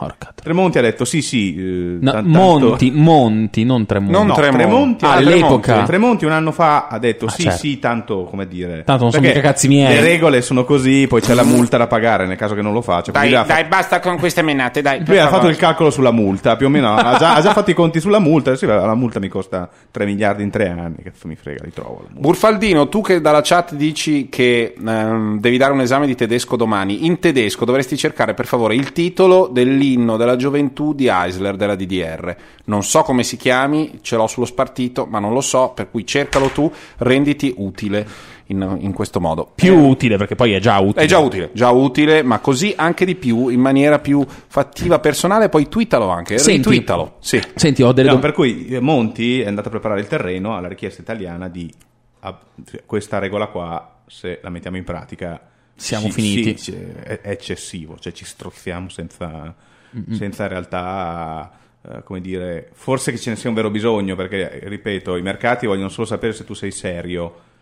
Eh, poi se il debito lo, lo estingui fra 2000 anni è un altro discorso, ma è la potenzialità del fatto che invece di andare in default riesci a... Questo e non veramente- devi ne rientrare subito. È un po' assurdo, ma capisco, va bene. Eh. Eh, no, no, perché poi si scala, evidentemente non stiamo Anche parlando di perché si singole fanno persone. manovre di contrazione di 50 miliardi l'anno, poi per dinamiche ovviamente macroeconomiche il PIL cade, cadono le tasse, ti avviti come stanno facendo alcuni paesi tipo Grecia, Mm. Portogallo, quindi magari la, la medicina è peggiore del male. Come Certo, certo. Mi dici, eh, scusami, Grecia e Portogallo li diamo per, cioè parla- ne parliamo da- da- ricordandoceli. sì, ricordandoceli da vivi. Cioè, è da finita vivi. proprio? Beh, la Grecia... No, dimmi perché se costa un cazzo comprare una casa là vado a comprarla, capito? quello- Ma dove? In Grecia. Ma fatti i cazzi tuoi, sono speculatore. Eh, io li odio i greci, posso comprare là. Ma adesso devi odiare anche i greci. Cosa cazzo t'hanno fatto i greci? Sono quattro, sono simpatici, ballano il. Eh, Bah, sì, simpatici sì, perché simpatici una sega. No, quando sono andato là erano simpatici. Eh, I una- greci che ho una- conosciuto una sono festa, simpatici. Cos'è, in spiaggia alle No, 4 di ho notte. conosciuto dei greci perché a Varese c'è una comunità di greci che vengono a fare l'università lì. Vabbè, Quindi conosco vabbè, dei greci, simpatici. mi è capitato, sono dei tipi simpatici. Burfaldino ti ha dato un link, vai. Eh, Noi occupiamoci di cose serie. allora, si può Grecia- speculare sulla Grecia in questo momento o no? Ah, sì, che io sappia, i prezzi delle case sono scesi parecchio.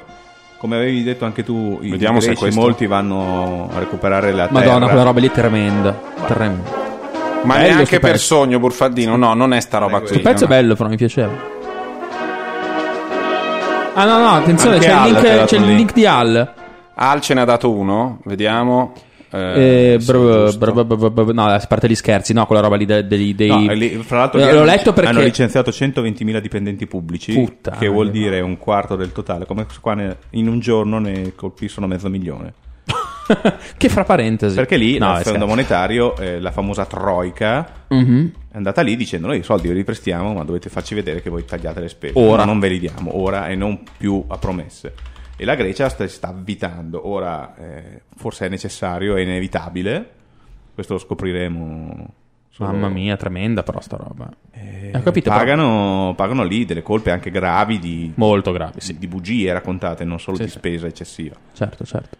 Quindi probabilmente per chi da fuori, se trovi gente che, che aspetta i tuoi euro, che stanno cominciando a diventare una valuta evidentemente... Ma ieri Monti, no, l'altro ieri quando è stato, insomma, domenica è andato da Fazio, parlava dell'euro come una moneta molto solida che non ha problemi in questo momento in realtà, non Ma è infatti lì il problema. Il problema non è l'euro Sì, sì, infatti, infatti l'ha spiegato, noi. l'ha spiegato molto bene, però la questione non è il pro- l'euro non sta soffrendo in questo momento. No, il problema è che molti paesi che usano l'euro non possono più fare giochetti come quello della mano destra e della mano sinistra di prima monetizzazione del debito che puoi fare se hai la tua banca centrale che stampa le lire. Certo, noi non ce l'abbiamo. No, eh, però la tentazione di tornare a quel mondo idilliaco dove possiamo fare, ce la cantiamo, ce la suoniamo, facciamo svalutazioni competitive, eh, eccetera, c'è, in Grecia c'è questa tentazione, l'idea Certo. di uscire e ritornare alla dracma. Certo, certo, capito. Beh, sai, se lo facessero loro una cosa del genere, eh, mi, mi viene da pensare che l'Europa ne risenta gnic e gnac, Europa come No, struttura risente politico-economica. affatto. Cosa Esatto. hai detto? Che, che- che espressione hai usato? Gnocchi e Gnocchi È bella gnic e gnac, dai, dimmi che ti piace. Sì, e Gnac mi piace molto. Eh. Non ho capito che cazzo. Ah, sì e no, sì e no. Eh sì. Sì e no. Eh, al- al- se, se questa, que- questa tentazione venisse, diciamo, anche ad altri- altre nazioni, cioè se venisse a noi, per esempio, e a qualcuno la sta già eh, citando da un Sì, po', certo. vorrei citare, diciamo, per una parte la Lega Nord di merda, dall'altra parte Beppe Grillo di merda, Ah, beh, muori. delle persone, persone Ehm, E, e se lo facessimo noi eh, sarebbero un po' più preoccupati, non ci direbbero vabbè allora fate quel cazzo che vi pare, perché eh, insomma destabil- Beh, sarebbe pensaci. destabilizzante, no? Sarebbe destabilizzante sulla nostra capacità di comprare prodotti venduti in euro. Quindi, se tu da domani passi alla lira, tutti dicono: Ah, vabbè, allora avete fatto perché la vostra moneta è debole. di, scu- di colpo non ci crediamo più nella vostra valuta Mhm. Certo, perché sì. la inflazionerete e ve la vendiamo e basta. E il giorno dopo la lira vale il 30% in meno di E quanto tu vai a comprare l'euro. tipo le, E tu non compri più con le le cariole, Audi. certo. No, no, ma neanche le Audi, cioè diventa che vai in giro con Sì. Cioè devi stampare le banconote da un milione di lire, cioè fai delle la robe benzina va a allucinanti. 3.000 lire. Sì, eh, su, ma di no, più, scusami, 5.000 va a 5.000 lire, lire. 5.000 lire al litro. Ora è quasi a 3 anzi Detto, sopra. per i tedeschi, se, se quello che compriamo da loro per loro è fondamentale, è vero, è anche vero che possono comprare da noi dei servizi a un costo molto più basso. Quindi, nel vecchio modello tedesco che prevedeva la schiavitù italiana nei campi di lavoro, Mhm. la lira è utile. Se loro pensano che tu, pur tenendo l'euro, vai in crisi Ma noi continuiamo a essere meno, nella testa dei tedeschi continuiamo a essere l'officina dei lavoratori, beh, vero? noi siamo tutti subfornitori delle loro industrie. Certo. Questo facciamo sostanzialmente. Sì, sì, sì, chiaro. in generale. Beh, oddio, poi nello specifico non Noi non gli vendiamo non noi due proprio, perché Noi noi, no. siamo terziario, quindi facciamo dell'altro, però Però la, la manifattura italiana è molto a Certo. supporto del prodotto finito tedesco. Quindi loro comprerebbero i nostri servizi a due lire proprio. Beh, a dire la verità, alcuni, me un po' sono tentati. alcuni nostri colleghi che conosciamo sono stati deportati in Germania, diciamo... in- in- Cretino. no, è stato... Vai avanti, beccati il cretino. Ma no, è perché è vero, perché nessuno l'aveva chiesto, sono stati venduti in body rental, sono stati fisicamente Ah. portati a Düsseldorf a lavorare là. Ah. Scusa, si dice body rental, è bellissimo. Sì, body rental, body rental. Affitto di cosa? E, non, e non puoi, non puoi opporti, o ti licenzi dall'azienda o fai quel cazzo che ti dice. E, e ti, ti posso garantire che l'incentivo è di tipo 30 euro al giorno in più. Eh, Ah. Per lasciare tutto, eh, perché non è che ti porti dietro la famiglia, cioè devi andare da solo in un cazzo di casermone. Chiede FLX quanto varrebbe la dracma. Beh, pochino, Più o meno 20 olive. Gre- Greche. Considerando che sono pieni di olive loro, però. Eh, ma Eh, infatti, il problema, solo il problema loro quando dicono anche i greci tornano alla campagna, non mi pare che sia famosa la Grecia. Beh, formaggio. Sì, ho capito, ma non tipo per granaglie e cose. No, cioè, no, no, no, Turismo e mercato interno. Comunque, No? tre- guarda vino, che. formaggio e olive. Eh, Sì. Matteo era tremenda quella roba che ho letto che sul Times era una roba no scusami sul L'hai ehm, preso sul Wall sul- Street Journal? sul Wall Street Journal, esatto tipo. No ma io l'avevo letta all'epoca Sì, era qualche mese fa cioè persone che lavoravano nel terziario che Come hanno noi? sì che hanno lasciato tutto e sono andati via dalla città nelle catapecchie in campagna a lavorare la terra io non saprei da che parte cominciare soprattutto mi farebbe cagare e tu dirai ma gli estremi ma gli estremi boh non lo so qualcuno scapperà Cioè, non vanno via no non, so, boh, non lo so Non- Eh, vedremo, tanto il peggio è ancora davanti a noi. Cioè. davanti a loro No. Dai davanti no. a loro Allora, il peggio dei greci sta avvenendo. Ah, sì, sì. Il peggio degli americani è avvenuto. Sì. Il peggio nostro sta arrivando. No, secondo me no, la vedi troppo male in questo Eh, momento. vabbè. Allora, no. adesso abbiamo solo annunciato delle cose. Ma eh, non è successo veramente. Ah, tu stai che- dicendo che deve, ah, succede nel momento in cui non riusciamo a piazzare 300 miliardi di, di bot.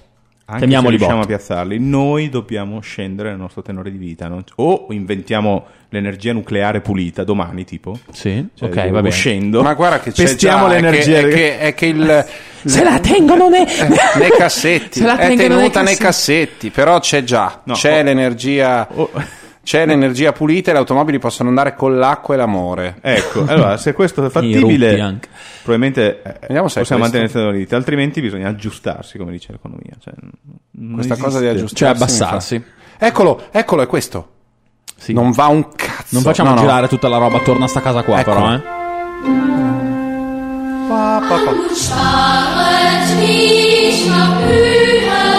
Inquietantissimo. No, mi viene voglia di invadere la Polonia, ma per il resto. Questi qui erano gli altri.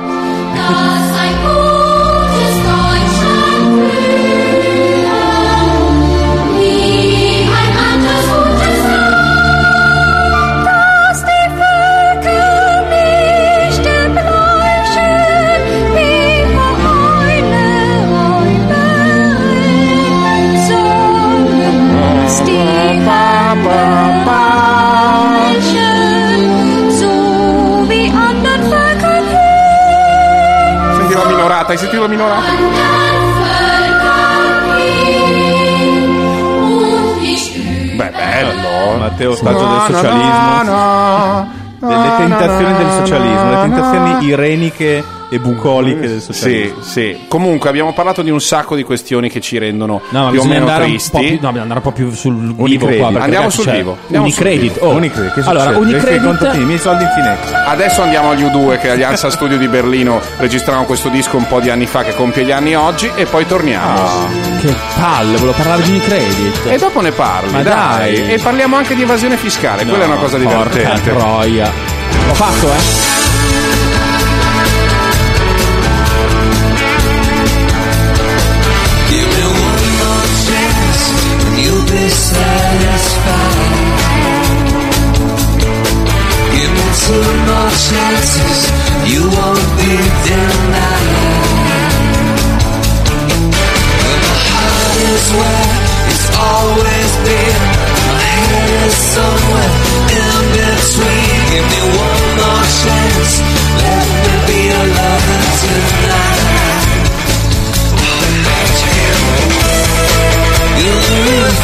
Adesso, se riusciamo a incodare, sì. Tra l'altro avere siamo Gianluca partiti. Neri che fa delle ironie come admin, non so se sia lui. Sì, sì, è lui, è lui. che Ah. Fa il simpatico. Ma Il quindi sta simpatico. di là a ascoltarci. Sì, ci sta ascoltando mentre sta mettendo a posto una roba. Dice stavolta era Fastweb, mi sa. No, no, non era Fastweb. Era Fastweb? No, non era Fast, eravamo su tranquilli proprio. Stiamo accusando, stiamo Vediamo se accusando stavolta tutte le aziende di tecnologia, manca solo Sky. Ma fo- forse è anche qua tutto l'accrocchio di Gianluca potrebbe anche essere perché è sempre colpa di qualcuno da Steve Jobs a Fastweb non è mai colpa sua Actum Baby even better than the real thing Anche mo. sì perché no scusa abbiamo fermato un minuto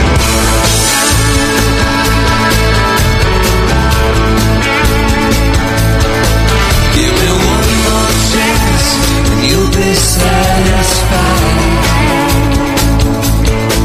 Give me two more chances, you won't be denied. My heart is where it's always been, my head is somewhere in between. Give me one more chance, let me be a lover tonight.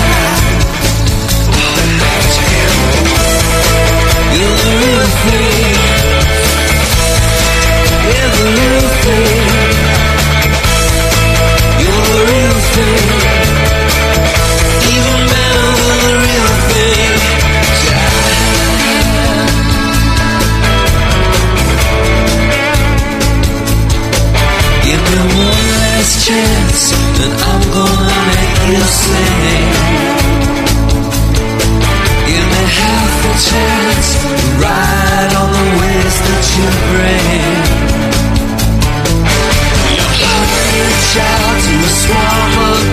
Gonna blow right through you like a breeze. Give me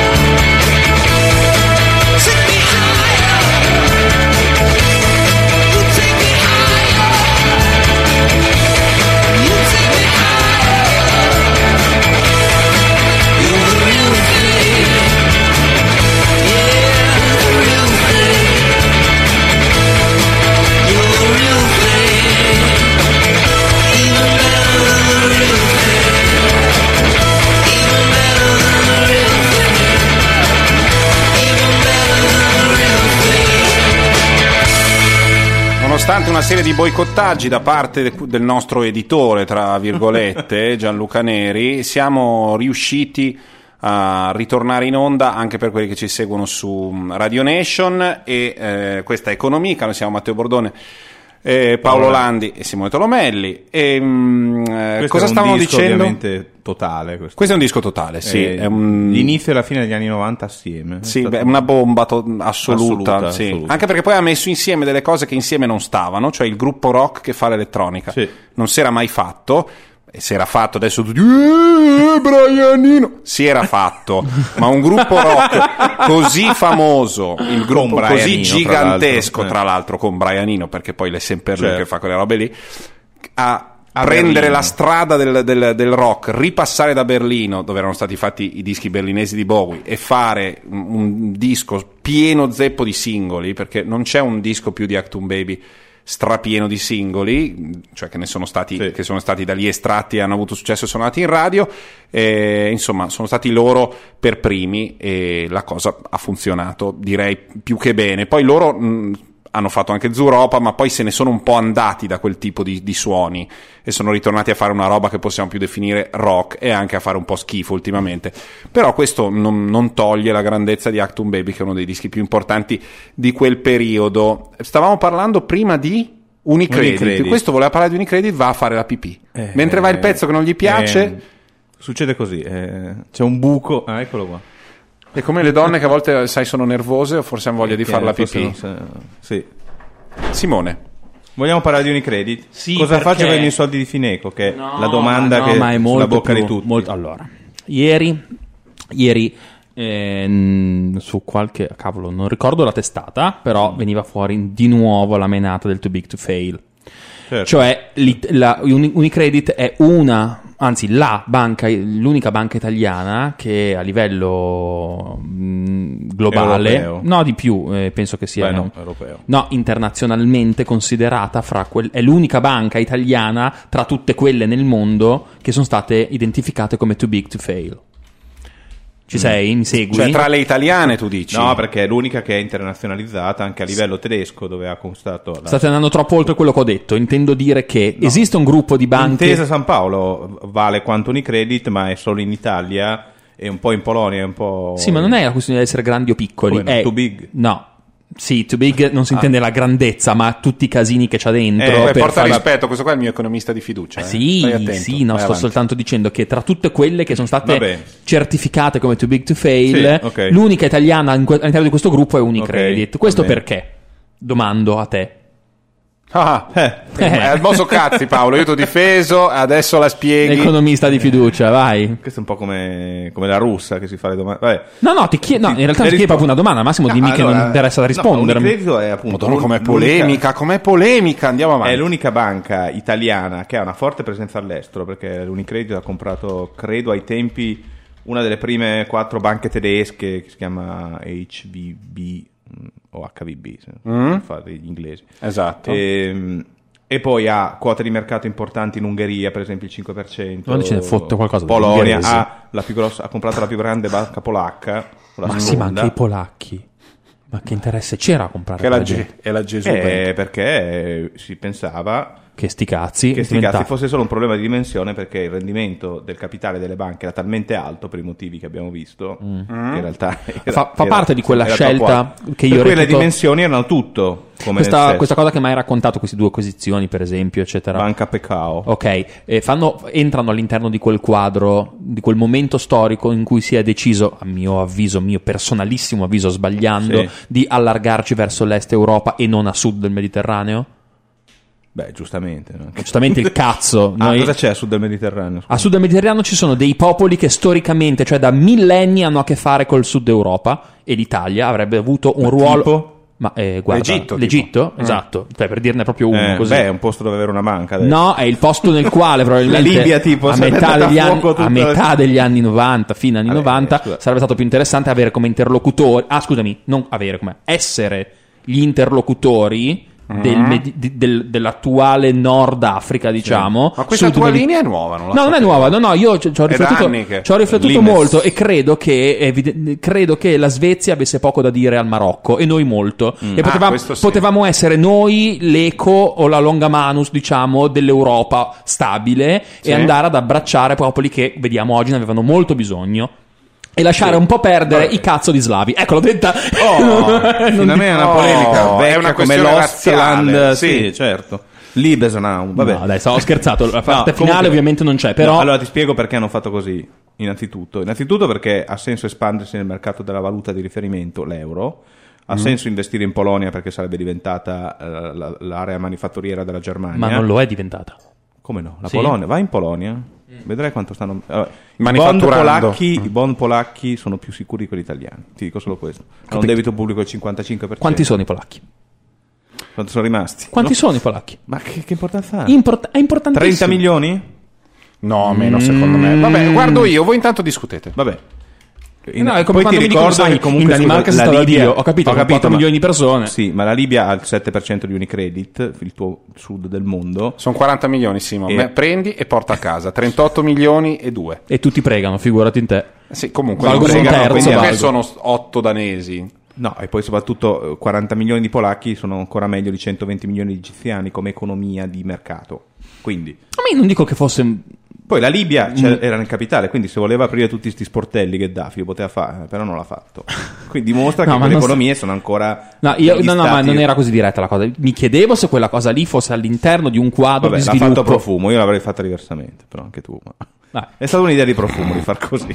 E comunque ormai è ramificata in tutta l'economia, soprattutto del- dell'est Europa e dell'area di riferimento dell'euro o che diventerà euro. E ha comprato un sacco di banche che stavano ancora, tutte stavano facendo più o meno lo stesso errore, cioè di indebit- eh, ogni banca per un euro che entra o come capitale o come depositi ne reinveste altri 10, altri 20. Quindi Ah, quello è stato il problema. Le banche si stava- moltiplicano il denaro, fanno molti più investimenti che se ne salta uno vuol dire che ha già bruciato tutta la base possibile di rischio. Certo. Cioè le banche hanno talmente tanta roba Certo. che basti che salti il 5% degli investimenti e sono col culo per terra. Le belline non potrebbero fare delle cose con i soldi che hanno e basta? E allora sì, però renderebbero come un- una merceria in periferia. Esatto. Cioè rende- renderebbero poco. E quindi non ti- magari non ti darebbero. Sì, ti E che il darebbero- denaro è un'illusione. Non ti darebbero salari come ti danno, non ti darebbero dividendi se sei azionista, Non ti darebbero mutui, magari anche non ti perché. darebbero mutui e non farebbero tutte quelle cose che noi chiediamo alla banca di prestare continuamente soldi alle piccole e medie imprese, tutte quelle altre cose che tutti chiedono, eh, come se l'economia fosse basata solo sul debito, per cui tutti stiamo chiedendo che questi prestino soldi a, con- a imprese che non sanno cosa fare, Certo. prestare soldi a gente che non sa non ripagarli, cioè il, il mito del debito o del credito è tale per cui è passato ormai in, come dire, nella cultura, nell'idem sentire, che tutti devono avere la possibilità di indebitarsi. Questa è una novità perché fino a qualche anno fa l'idea era un po' diversa, no? Sì, soprattutto per gli italiani. Esatto. Ma tut- tuttora non mi risulta che abbiate chito pare- un granché questa idea negli italiani, onestamente. Beh, tutti ti dicono, ah, ma le banche non possono ritirare fidi a gente che non rimborsa da anni perché strozzano l'economia. Sì, eh, Ah, questi ok. fidi lo rimborsano da anni. Sì, no, no. no, Quanta, Abbiamo quanta gente sentito- conoscete con 5.000 euro di fido in una banca? No, no, no, sono assolutamente. Ma- sono perfettamente d'accordo, però ne conosco molto pochi che fanno questo ragionamento. Abbiamo sentito il punto di vista dell'ABI. No, eh, motivo, queste banche hanno più o meno fatto tutte le stesse errore, cioè di, di- di cercare dei rendimenti, eh, sì, queste banche in Polonia, in Italia, in Germania, in Francia, in Inghilterra, eccetera. Ovviamente, essendoci il mercato globale, tu vai a prestare soldi dove hai più rendimento, che sia in Cina o che sia sotto casa, ok? Quindi, quando i mutui per un'ingegneria finanziaria, quando i mutui americani sulle case americane tiravano più di tutti, quando i bond greci pagavano il 6% in euro, quando i bond italiani pagavano il 3% in euro, tutte le banche hanno investito soldi in quel modo, non hanno prestato a gente che voleva mettere sulla fabbrichetta, Certo. perché non lo capivano il business, mentre vi dici investo sull'immobiliare americano il 5% pulito, tutti hanno investito lì.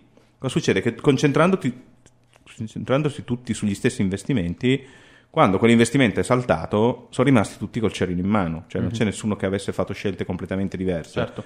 Perché in un mondo dove i tuoi soldi possono spostarsi ovunque, vanno tutti a finire dove, no? Co- come la luce per le mosche o, o le api per il miele, no? Non so se ho fatto un... Il miele per le api, il miele per le api. Ok. Quindi eh, avevano tutti investito in settori che hanno smesso di tirare, si sono scoppiati come bolla e sono rimasti con un sacco di titoli non esigibili. Ok, quindi Unicredito con un capitale di 100 aveva investito per eh, 4.000, to, facciamo così, 3.000. Devo fare la pipì, io vado, vado Sì. avanti. Morale, morale è che adesso quest- molti di questi titoli sono lì lì perché non si capisce che destino avranno. Molti sono titoli di Stato che, sem- che sembravano sicurissimi. Mm? Ma del Ghana, più. tipo? No, dell'Italia. cioè, Unicredito ha più o meno 50 miliardi di euro di BTP in, Mhm. in pancia e questi BTP con le nuove regole, diciamo che col- avete sentito parlare di Basilea 1, Basilea 2, Basilea 3, sono delle regole che dicono quanto capitale deve tenere una banca, capitale quindi versato dai soci, a fronte di un tot di investimenti. Ok. Ok? Con Basilea 2 sostanzialmente c'era un principio che per esempio i titoli di Stato si potevano segnare a bilancio al loro valore nominale perché non era mai in discussione il fatto che non sarebbero stati rimborsati. Ok. Con le nuove norme, Basilea 3. Basilea Interviene 3, Basilea le- 3. EBA, eccetera, un insieme di regola- regolamenti, tu devi segnare il valore del BTP. Quindi se il BTP vale 90 oggi sul mercato, tu Certo. non hai 100, hai 90. Chiaro. Perché deve- devi segnare il rischio, si chiama mark to market. Il problema è che se tu va- vale 90 vuol dire che tu devi avere più capitale, Certo. che è più o meno il 10% delle attività rischiose, devi avere più capitale per garantire quegli investimenti. E poi fluttua anche. Sì, può andare giù, può andare Certo. su, però il fatto di non considerare più gli investimenti come sicuri, ma scontarne il rischio nel prezzo, fa sì che tu ti devi mettere dentro più capitale di rischio. E quello che ha fatto Unicredit in questi tre anni ha fatto già due aumenti di capitale, ha già messo dentro più di 10 miliardi di euro, adesso non so, e adesso ne ha chiesti altri 7,5. Ai- Quindi- scusami, a, a chi? Agli Agli, azionisti. agli azionisti? Cioè, gli azionisti Chi sono gli azionisti soldi- di Unicredit? È una- Ricordiamoli una un attimo. company più grossa, la Libia, al 7%. Mhm. E poi ci sono un insieme di investitori, fra cui le fondazioni Cari Verona e Cari Torino, che sono Scusami, ma la. Libia con tutti i cazzi che c'ha in questo momento? No, hanno garantito la continuità dell'investimento, sai, sono passati ai nuovi padroni. Certo, Non è stato disinvestito l'investimento, cosa che non si esclude farà, certo. però hanno già garantito che continueranno a mettere soldi. Quindi vuol dire che gli azionisti che prima potevano beneficiare del fatto che le banche investivano molto di più rischiando soldi altrui, cioè i depositanti, i depositanti devono rischiare con i loro soldi. E quindi una banca che chiede continuamente soldi agli azionisti e soprattutto che lo fa, come è successo a Unicredito, facendo un forte sconto, cioè dicendo io ti do un euro, tu sei un azionista e hai un euro di capitale, io te ne chiedo un altro euro, però ti faccio uno sconto, me ne dai 60 centesimi Mhm. e, e- il tuo investimento vale un euro. Mm. Questo sconto dimostra che loro non si fidano del Certo. fatto che la gente ce li metterà. Cioè, Ok, e col 40 se lo addossano loro? sì, 40 in realtà è un modo di diluire la quota di tutti gli altri, però sostanzialmente a tutti quelli che mettono denaro nuovo Mhm. fanno lo sconto del 40 pur valorizzandolo un euro. Eh, ho Quindi capito, però scusami, la tua stai- quota vale 2 euro nominale, ma hai pagato 1,60. Giusto, ma se mille persone mi danno 60 anziché eh, Eh. 0,60 0,6 anziché 1, io alla fine su 1000 ho 400 euro che mi rimangono sul groppone a me. Eh, Il valore della banca è più basso perché tu hai fatto lo sconto a chi ti ha dato i soldi. Quindi in realtà tu fai un aumento di 7,5 che sarebbe valso 10. Ho capito. Vabbè, insomma, senza il prezzo Ma vi dell'azione siete singola... molto intorcinati mentre io facevo Sì, siamo un po' in Eh no, però è una cosa se- seria il valore dell'azione singola, tu, allora, tu, No, no, ma ho ricordo meglio, capito, tu sei azionista Unicredit. O, o se non fai l'aumento di capitale, dici io non ce ne metto più soldi in questa banca, la tua quota vale molto meno perché altri hanno messo dei soldi Certo. addirittura con lo sconto. Certo, certo. E quindi in questa, questa fase qui finisce che il valore della banca è praticamente pari a- ai soldi che vengono messi adesso dentro a questo giro sul mercato. Che è un Che- po' come poco. dire che tutto il resto non vale niente. Come dire che la banca Benissimo. vale zero. Certo, chiarissimo. Ok. Ok, perché non c'è plus valore sostanzialmente. Sì. Ricordiamo che il valore di un'azienda in realtà eh, può essere calcolato in tanti modi, ma in realtà è soprattutto lo sconto Tutto ciò degli che utili re- futuri. certo, tutto ciò che resta lo tolto, sconto degli utili futuri. Sì, la somma degli utili futuri tolto l'investimento. eh, lo sconto vuol dire eh, 5 euro l'anno prossimo, 5 euro l'anno dopo, ma lo fai lo sconto per il tempo, no? Eh, lo sconto del 5 euro fra un anno valgono più di 5 euro fra 10 anni. Sì. ovviamente, eh. Quindi eh, l'insieme degli utili futuri è il valore di un, di un- titolo. Attualmente la banca ha un valore che praticamente considera che la banca non farà utili nei prossimi 20 anni. Ah, Una roba del ok. genere. Mm. Che non vuol dire necessariamente che è pronta per fallire, perché Ah. semplicemente vuol dire che gli azionisti non ci guadagneranno niente, ma la macchina può continuare a girare pagando crediti, debiti, funzionando. Ah, ok. Non è necessariamente un valore vicino allo zero una forma di fallimento. certo che Certo, una non COP. siamo neanche troppo lontani. Una Sì. COP. Adesso posso fare una domanda ufficiale. Possiamo parlare di tasse? Dopo mandare una canzone e poi parlare di tasse, per favore? Beh, non abbiamo detto niente di Unicredit. Sì, no, ma diciamo solo per, detto? per tranquillizzare quelli di Fineco, Eh, che è il braccio online di Uni- gruppo Unicredit.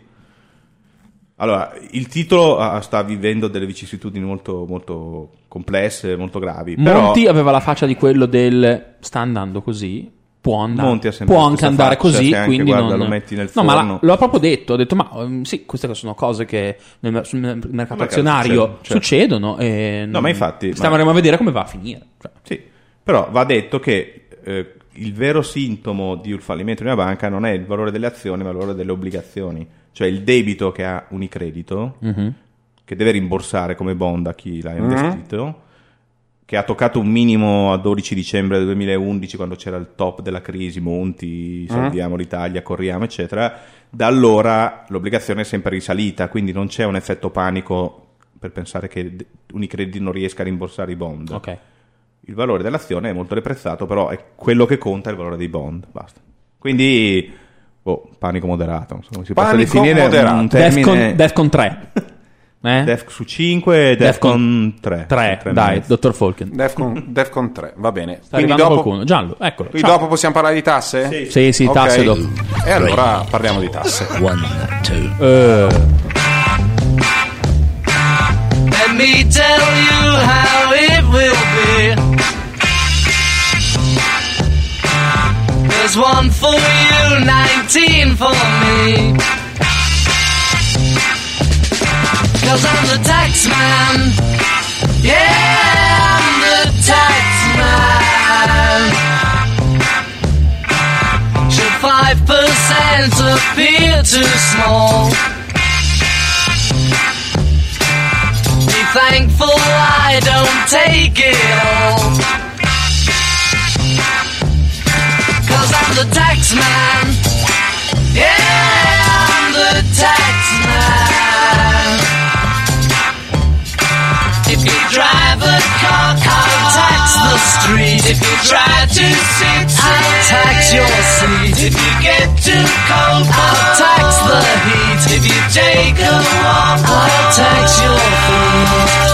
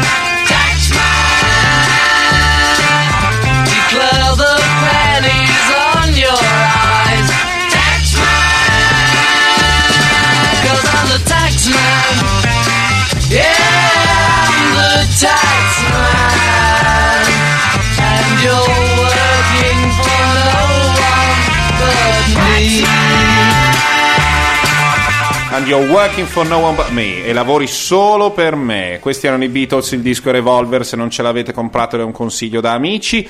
Ehm, il pezzo era Taxman, dove si parla anche di Wilson e di Heath, cioè de- insomma dei primi ministri e ministri delle finanze e del rapporto con le tasse Del di gente come i 66. Beatles. Ehm, Paolo, come siamo messi? E tra- nel frattempo è tornato Gianluca. Gianluca. Sì, complimenti a Matteo perché sentivo di là e i volumi erano perfetti. Grazie. C'è da dire due cose. Scoppiata la pace. La prima cosa No, no, è... ma era solo, era solo un lavoro che dovevamo fare, l'abbiamo fatto. Beh, Dico questa cosa per è come sai quando mandano i leoni nel circo, gli danno prima una tac, un pizzichino nel sì. culo così un po' più incazzato. Ti ricordo che il 23 c'è la serrata dei tassisti. Eh. Ok, quindi come andiamo a tasse E adesso? ora tre minuti di insulti, si può? No, adesso è tasse, Dio dopo è, liber- dopo è liberalizzazioni. No, tasse non ho seguito il dibattito, com'è finita? Si pagano le tasse o non si devono pagare? Il Io dibattito nel 2011. Dico che si debba. Secondo me si devono pagare. Mi sembra che stia passando questo concetto Questo, per questa cui idea, si- quindi si Mi sembra che stia passando anche la vostra Stato. battaglia per lo scontrino. Sì, che adesso sia sì, eh, diventata. eh? po' sì. Oggi c'è stato un- c'era un'intervista mh, a Bottura che, Eh. che ha lanciato Amici dello scontrino fiscale. Sì. Insomma, c'era un pezzo su Repubblica sulla delazione in rete. Eh, Nel ma penso, 2012. ma fare una bella Google Map dove 2012 uno mette in Stanno pensando, C'è, ci stanno dei c'è, c'è, c'è c'è. Già? Ah, Eh, si sì, chiama diamo info-evasori, l'indirizzo. evasori.info. Ma c'è Comunque- una serie, eh, c'è una Comunque, serie. ragazzi, 117 sul telefonino si può fare anche in forma anonima. Veramente? Certo. 117 telefoni. Se no c'è- Certo, bellissima intervista di quel ragazzo che da Princi gli ha fatto un buco di culo così. Era in coda di, di notte. Da Princi non fanno lo scontrino. di notte dopo. Bravi, ma- A me è capitato. Di notte, Paolo, dopo- per forza aprono a Londra. No, no, ma dopo, dopo aver fatto. Dopo essere andato in discoteca, in- proprio quello di fronte al, a- al Corso Como. ok? Pausa. Princi è una celebre e molto e di grande successo, è una panetteria milanese celebre e di è grande nata qua in successo. Viale Zara e poi si è, Eh, è stata pizza esportata. con le Danni guarda grande successo, eccetera, eccetera. Insomma, lui racconta questa storia, è andata a finire sul giornale anche, l'ha scritta lui di suo pugno e dice: Mi sono trovato lì insieme a amici e ho contato davanti a me 17 scontrini mancati. Eh, certo. Uno ho, su venti ho era chiesto il mio scontrino, ho dovuto chiederlo, me l'hanno dato e poi ho detto a questo ragazzo cinese inserviente che doveva emettere un altro scontrino da 54 euro perché avevo fatto il conto dei 17 di fronte a me. Allora lui è rimasto un po' così e poi mi ha detto: Aspetta, chiamo il responsabile. Certo. Il responsabile era Un il panzone. No, beh, lui dice era un signore con le mani sporche di farina che probabilmente è quello che da dietro stava preparando le nuove pizze e, ma- e mi ha- e gli ha detto hai avuto il tuo, non rompere le balle. Certo. Allora lui ha detto guarda che io ti denuncio. Allora, e lui ha risposto denunciami e lui sul posto subito, ha fatto bravo. il 117 di fronte ai testimoni e ha dato nome e cognome poi ha scritto addirittura il pezzo quindi si può andare a leggere, Ah. cercatelo. Ha Bisogna fatto- buttarla così, secondo me. Sì, Quelli sì, sì. che non emettono lo scontrino ciulano dei piccoli soldini alla bicicletta di Natale del vostro figlio, al Nintendo Senti, DS. come, senti, senti Don Milani come salta fuori. Ma fai bene, va bene. No, va bene è così che bisogna.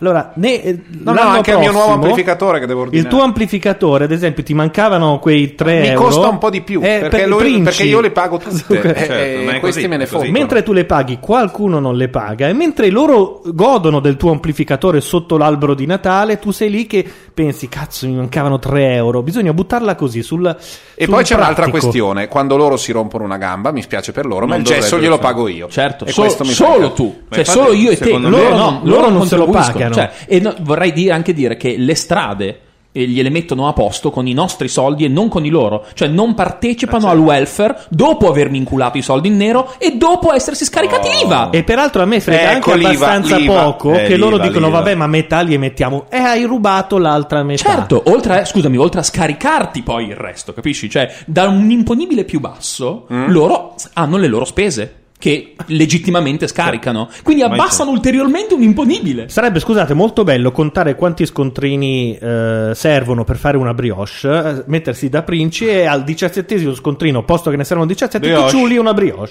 Ah. E la dividi tra tutti quelli così, la prendi Guarda, proprio alla calcoli- Nanni Loi. se calcoli che- situazionismo fiscale sarebbe divertentissimo. E se calcoli che eh, lo strumento con il quale Landi mi ha trasformato in un delatore e in un incazzatone è l'IVA. Perché non pagare le tasse viene percepito, è una cosa alla Mi quale dai siamo una mano, abituati, dice, no? sì. L'IVA invece è così. Allora, tu dammi dei soldi adesso, perché io poi li devo dare allo Stato, alla collettività. Comincia a anticiparmi un quinto di quello che mi dai, io lo do, anzi un pochino più di un quinto, io poi lo do allo Stato. Non è vero, me li tengo. Ma porca puttana! È furto! Almeno fammi lo sconto sul caffè, invece no. No, neanche Ti quello. fa pagare anche il costo che poi Ti fa pagare deve. anche quello. E quello, E quello è. Sì, È la- non solo. No, perché già diciamo che se uno ha un- una, una pressione fiscale intorno alla metà, tu gli stai dando il doppio dei soldi che dovresti dargli. In più c'è quella roba, quel 21% che è proprio rubato, che mettono i soldi. Sì, sì, le- sì. Sai, le mani nelle tasche degli italiani sono quelle. Sì, sì, e son ti quelle. fottono l'IVA. Peraltro, Cioè, attenzione, se ve lo fanno lo scontrino, che sopra non ci sia scritto non, Non fiscale, riscosso. non fiscale. No, anche No, no, non riscosso. non non riscosso. fiscale, non riscosso, Preconto. oppure preconto, oppure conto numero. Chiedere essere- lo scontrino alla cassa è bellissimo. Sì. Cioè, nel senso che ti fanno. Non è che arriva uno e dice ti dico 50 euro come se io non capissi, cioè di- di- mi porta il conto. Ti portano il preconto, ci- chiedere lo scontrino come se non fosse obbligatorio, ma fosse facoltativo, no? Sì, certo. Quindi loro giustificano il fatto che è una questione amministrativa, perché non ti potrebbero dire 50 o 100, o ti devono scrivere una roba, secondo Sì, loro, sì. e non ti possono dare subito lo scontrino, perché? Ah, non, boh, si capisce. non si capisce. Infatti, motivo. quelli onesti non ti- c'è ti un danno lo motivo, scontrino. infatti. Certo. Peraltro, due Quindi giorni fa. ero- diffidatele per conto. Due giorni fa ero in piazza Navona, era la Befana, due o tre giorni fa, Sì. e dovevo comprare un palloncino a mio figlio. Sì. E allora sono andato da un ambulante, ma ti- vi giuro che non avevo la pretesa che mettessero scontrino, era un ambulante di quelli in piazza Navona, c'è di tutto Sì. nel giorno della Befana. Invece l'ambulante mi dà in mano il palloncino e la cosa mi fa pagare 5 euro e mi mette in mano uno scontrino da 1,90. Eh, ma già, già Vecchio stampato. di due giorni. Nel senso che lui aveva un- Sì, sì. una matassa di scontrini già fatti Mm? eh, che, che ti dava. E tu non hai avuto niente- non- non hai avuto cuore di dirgli niente sulla No, di- io l'ho controllato dopo perché eh, ho detto: Ma guarda che strano che ti Mm. dia lo scontrino eh, l- l'abusivo. Ehm, Che poi non è detto che lo sia, è un ambulante, potrebbe avere una licenza. Probabilmente sì, a Piazza Navona so che ci sono grandi casini per eh, bancarelle con le licenze Sì. senza, quindi probabilmente ce l'aveva. Comunque, uno scontrino già fatto, non aveva nemmeno la macchinetta, lui aveva un rotolino di cose già ha stampati. stampati a casa, Sì, a sì, casa, sì, sì. E fa un po' il paio con quelli che ti vendono abusivi. I gratta e vinci milanesi, che sono sostanzialmente dei cartoncini con sopra l'oro da grattare gratta con le. vinci milanesi. Sì, da grattare per il parcheggio. Ah, ok. e, e quando poi te ne stai per andare, ti dicono: L'ha finito tutto l'orario? no, ma me lo tengo perché l'ho pagato. Vabbè, Testa di cazzo. allora anche tu che ciuli i bollini dell'S lunga alle vecchiette. Vabbè, eh, l'ha lasciato lì, se l'ha dimenticato la signora. Beh, adesso non facciamo una. Vabbè, andiamo avanti. carne. Insomma, pa- passiamo. eh, par- par- par- Sì, parlando di tasse, tasse. c'è stata una cosa. Il blitz di Cortina. Il blitz di Che Cortina. ha proprio mandato in tilt il paese. Sì, è incredibile perché Cioè, il paese si è spezzato in perché, cioè, No, senso- esatto. Allora, infatti dico questa cosa. cosa, no. Io ho scritto questa piccola riga che Sì. non leggo, ma ne faccio un sunto che dice eh, perché ho letto un'intervista di qualcuno di Cortina che dice ci hanno trattato da mafiosi. Sì. Allora, al più Ma un po' sì, Al più primo. semmai li avranno trattati da evasori. Ma comunque Sì, va sì, bene uguale. Eh, li hanno trattati da evasori, Ma solo che non sono abituati che i mafiosi evasori sono eh, di solito. No, diciamo che è vero che i mafiosi possono essere, cioè saranno sicuramente evasori. evadono di solito. esatto, ma è difficile che, cioè diciamo, non è automatico che gli evasori siano mafiosi. Però Ah, comunque mettiamola così, però, No, tra perché il se ti mafioso e trattano da- l'evasore Mm. c'è di più per il mafioso l'omicidio, ma il resto i reati siano lì. No, vorrei far notare che se li avessero trattati da evasori sarebbero andati a guardare nei piloni de- del- dell'autostrada dalle Esatto. parti di Cortina per Comunque- vedere se ci fossero o meno delle ossa. resta eh. che anche se non se ne fanno una ragione, eh, evadere le tasse è Sì. un reato e quindi vengono trattati da persone non estremamente civili Sì. come me, magari con un po' più di incazzatura, ma è salutare questa cosa. Sì. Ok? Mm, Sì, diciamo che no- non era sicuro che fossero evasori. Cioè, Non era sicuro, ma c'è stato il fatto un- 400% di scontrini Scusate, in però più. non so a voi se capita, a parte qualcuno che dice in Inghilterra quasi ti chiedono scusa perché fanno, però qui no, perché qui se ti ferma Chi un vigile c'ha, c'ha la faccia incazzata anche se sei perfetto, Sì. se non hai uno specchietto Sì, fuori sì, sì, posto. certo, certo, certo. Quindi quella dose di quella dose di mi sta la, Sì. la lavata di capo da parte dell'autorità in Italia c'è, c'è un po' sempre. anche Ragazzi, io quando stato fermato negli Stati Uniti mentre guidavo la mia macchina sotto i 66 miglia orari Mm. nello stato glorioso dell'Illinois e se non ti caghi addosso vuol dire che devi avere almeno quattro tatuaggi sul pisello, ok? Perché non sono affatto gentili. Certo, non ti sfiorano, ma è un- quando ti sfiorano ti caghi È addosso. un paese dove la vecchina ti spara, per cui Ok? eh, insomma, Eh, una- quindi, la eh, Glock e mi hanno detto grazie, arrivederci e vada, si diverta nel suo viaggio di nozze. Però io ero Vabbè, bello allora, sereno. non ho cioè- seguito esattamente, diciamo così.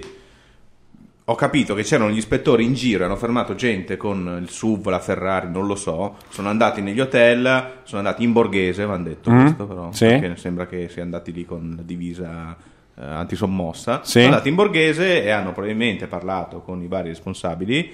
Di Che hanno fronte anche al a pubblico, emettere gli scontrini. è iniziato a mettere gli scontrini, però voglio dire, eh, mi sembra la classica notizia che è stata un po' gonfiata Ma sì, questo è vero. nel senso che Ma perché era Cortina Non durante è il che hanno- Capodanno? non hanno messo cioè, le manette a Eh, qualcuno, adesso ci venite o- proprio a prendere perché Certo. non andate lì nel sud. Ma Perché andiamo anche nel andiamo sud. ovunque, andiamo- andiamo ovunque, però visto che il Però è Capodanno a, Cortina, probabilmente- eh. Capodanno a Cortina è il momento in cui, più che in ogni altro momento dell'anno, si incamera denaro, se magari un po' li date anche alla collettività, noi siamo Poi contenti. facciamo anche Rimini a febbraio, chi se ne frega. Ma poi, Sì, ma, ma poi de- de- sempre eh, mi piace autocitarmi come se fossi Umberto Eco, che fra l'altro comunque è nato il mio soggiorno. E, e- Ah, date dropping, cos'è? Sì, questo è dei dropping, bravo. Sì, sì. No, poi, scusami, perché? Eh, il 5 vuol- gennaio, ok, io del 77, lui non lo so.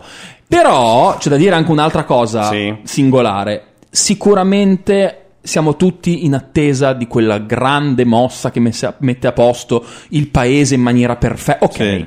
Siccome però l'aspettiamo da uno 70 scrocchio. anni non ce l'abbiamo ancora fatta, cominciamo dalle piccole Magari cose. L'incrocio Eh? dei dati che è facilissimo. Ah, Io l'incrocio, compro, quello è una fa- è tu un falso vendi, mito. z- è Eh, facilissimo. sì, però, però, ce è la un fa- falso mito nel senso che ogni volta Sì, che tu però. devi mettere in piedi un controllo, più il controllo è Ma no, ampio aspetta, e più spiego. persone ci vogliono per Tu andare vai a a comprare con una tua cazzo di tesserina fiscale, Sì, eh. cippittino. Sì, tu vieni da me che ti vendo cammello. Tu compri cammello, io ti vendo cammello a un euro.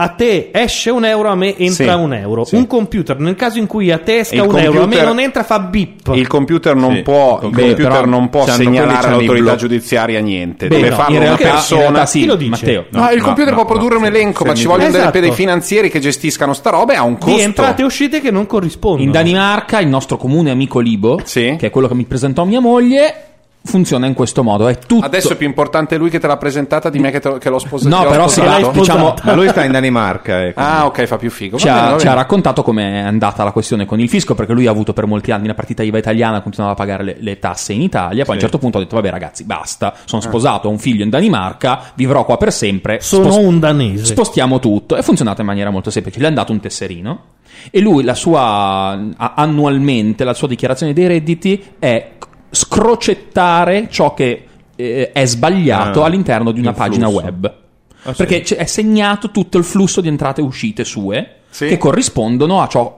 che, che- che ha comprato e ha fatturato. Ha esattamente. comprato anche a livello Anche- negozi. Anche a livello negozi, sì, è tutto molto abbastanza. ta- Tanto, tanto più che lui aveva comprato una- un piccolo macchinario per, eh, che serviva per- agli odontoiatri. Mm. Perché in realtà lui facendo il programmatore, la sua azienda eh, doveva programmare un qualche cosa. Mm. eh, e è stato poi contattato dal fisco danese, c'era una, un alert in questa pagina che diceva mi scusi la sua partita IVA però è per fare il programmatore che cazzo ha comprato a fare un materiale odontoiatrico e ha dovuto spiegarlo Sì. e l'ha spiegato e poi ha detto ah, ok allora d'accordo Eh, ma voi preoccupi. volete costringere ad avere la connessione anche a salumiere Sì, No, sì, vero, che, non ho, La che ti fa la pagare i contanti. No, sì, ma- se non te la meriti, Ma guarda, la connessione, la la connessione ce l'hanno le macchinette della carta di credito e va bene così. Esatto. Questi devono ancora noi Questi in- i blocchetti per in maniera analogica a No, quelli che Berlino fanno clac. a Berlino e anche negli Col Stati Uniti in, cartoncino mo- in molti posti si va col cash e vai col cash e fine la gente paga le tasse se non le paga va in Ok, ma il cash Giù. l'hai Eh, prelevato infatti, da ma un stai banco, dicendo, stai ma- dicendo una cosa No, molto allora, importante. Attenzione, che- ha parlato di Berlino dove si fa col cash. A Berlino non hanno inventato la camorra. Quindi noi come popolo siamo un popolo che Beh, a però cui dare meno delle fiducia. altre robe un po' più te. pesanti, però Sì, ma era sempre in regola, però. sempre C'era tutto cioè, segnato. fiscalmente le SS erano. Hanno trovato i registri, quindi sì. Comunque, gente, ehm, è stata indubbiamente, fra tutte le settimane bianche di cui abbiamo sentito parlare, la più soddisfacente, quella che ci ha dato più goduria. C'è una canzone che parla esattamente di settimana bianca e quindi la sentiamo. Bauster.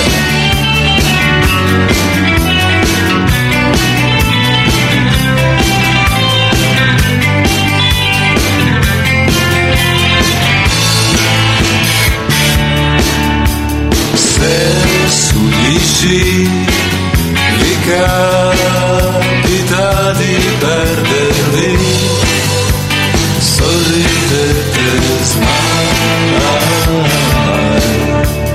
Pensate che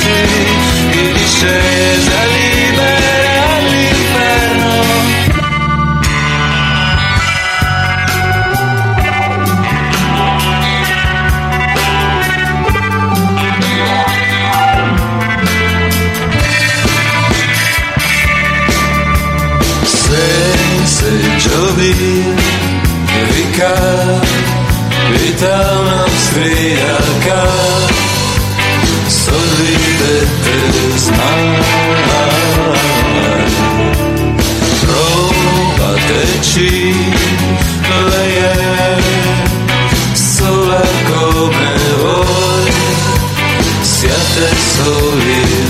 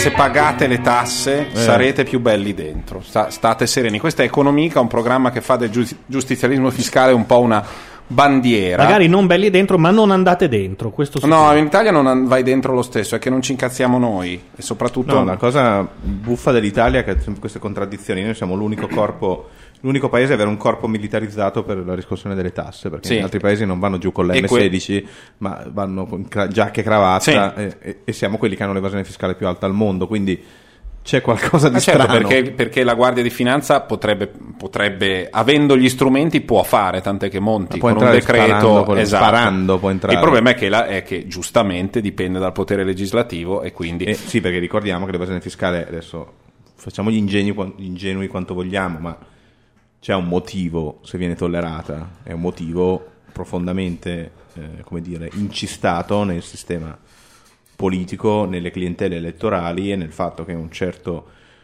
un- una certa parte dell'Italia, quei 10 milioni di partite IVA e professioni, viene tutelato e protetto più di altri che vengono, come dire, più sfruttati perché Sì. c'è un rendiconto elettorale. Non facciamo finta di. Certo, Non è certo. che Tremonti non sappia come incrociare i dati o quanto ci voglia per Ma mandare infatti- uno a Cortina. problema Stiamo è che- parlando di dolo, non di imperizia. eh. Il- è il è problema è che questa il- cosa. il Però lavoratore- ecco, è importante che l'uomo medio abbia. Cioè, perché è importante chiedere lo scontrino? Perché comunque con quella semplice mossa ci evitiamo milioni di stronzate, governi, manovre, Merkel, Mm. Sarkozy. Cioè, se ognuno chiedesse il dovuto, e di cui ha diritto, perché non è che puoi ricevere. Desse. No, se tu quando non te lo fanno chiedi Ah, no, lo certo, scontri. certo. Quel piccolo, quel, piccola riv- quel piccolo atto di coraggio che non, non si chiede di buttarsi nel fuoco.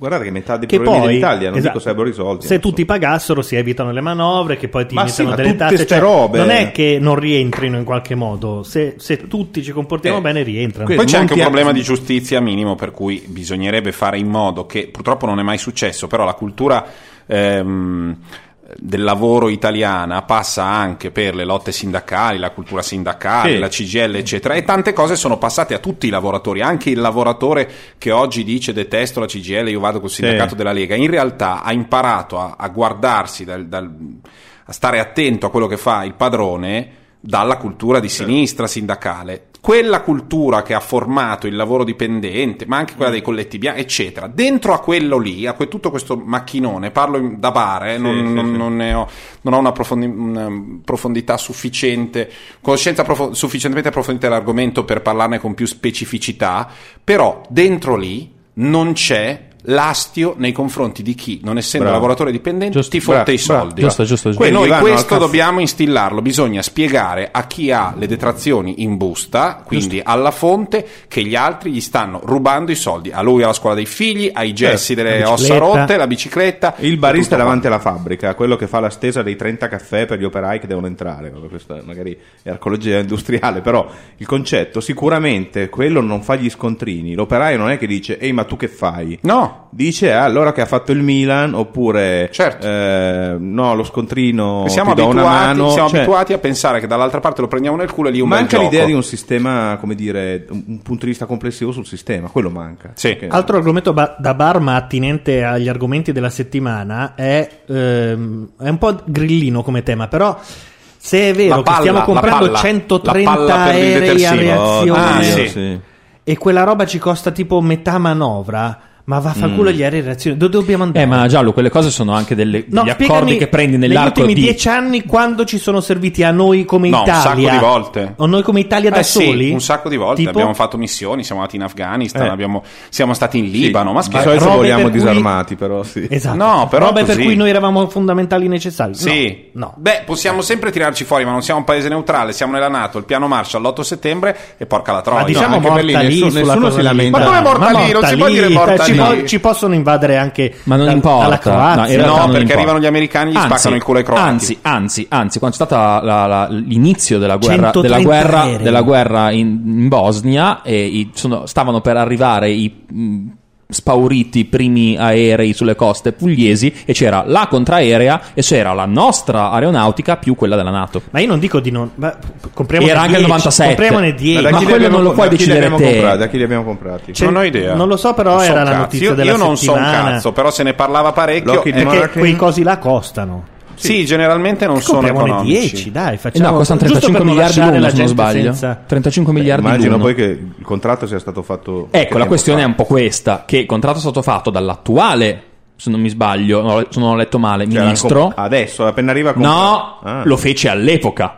Cioè, stiamo Chi è parlando di l'attuale cioè, ministro? l'attuale ministro del Ah, che era il corpo di... è, generale è di un ammiraglio. Ah, lui. l'ammiraglio De Paola. Eh certo, che è quello che ha voluto anche la- oltre a Garibaldi ha voluto la, la Cavour. Allora, intanto diciamo delle altre cose. Qualcuno tra Cavour, la chat scusate, che- e Landi cerca di evitare che noi diciamo delle gigantesche cazzate No, ravanando hanno appena messo. Gian- eh, Gianmarco ha appena messo un link che eh, Mm.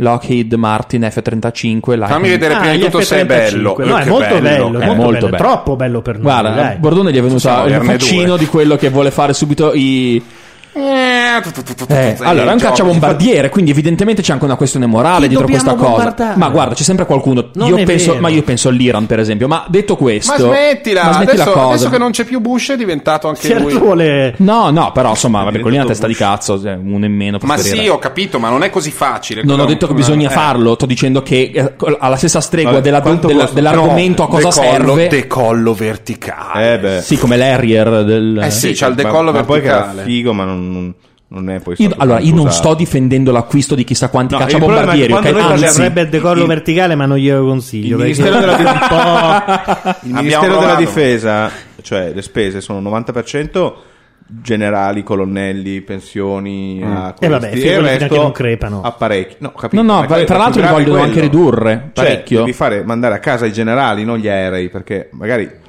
Che poi 15 cosa generalizzano i generali 60 attuali senza generali. più la leva obbligatoria? Cioè, sono un Appunto, sacco di rimasti, generali. esatto, Sì, sì, è proprio quello il punto. Senza truppe. Quindi quello bisogna. Io però non ho mai sentito nessuno indignarsi perché ci sono 200 generali che non hanno le truppe. Però tutti, quando vediamo l'aereo, Ma perché è più facile? pavlovianamente. Appunto, ma perché è anche più semplice, ma è Vabbè, comprensibile. possiamo anche togliere l'esercito, eh? Non so. Mm, Cioè, possiamo anche non, non averlo più. Che mm, ne so. Non lo so, io non lo farei.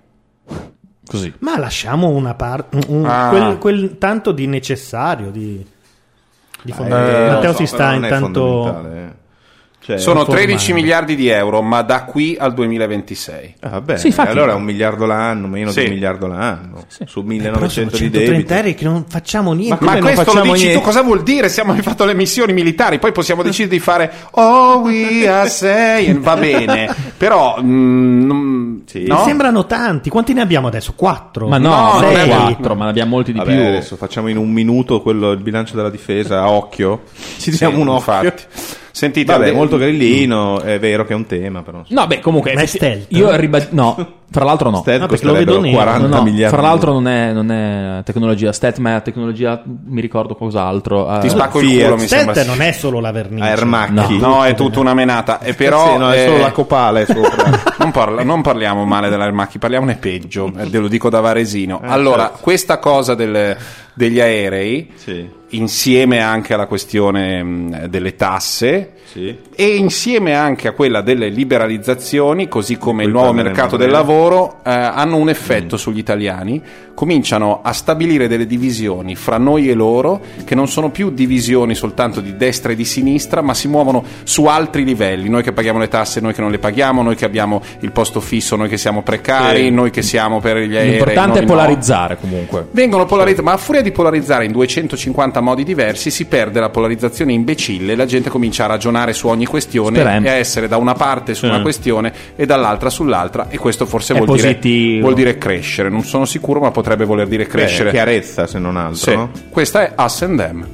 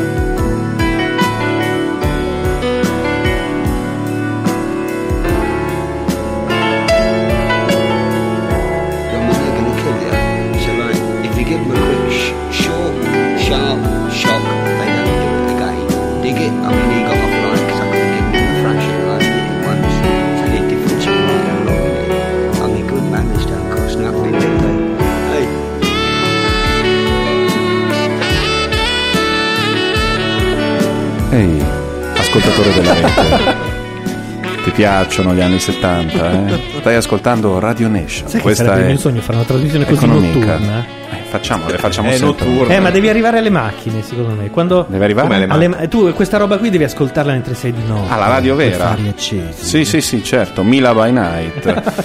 Comunque questa era Ascendem, loro sono i Pink Floyd, gruppo che conoscerete bene, capace di crescendo così.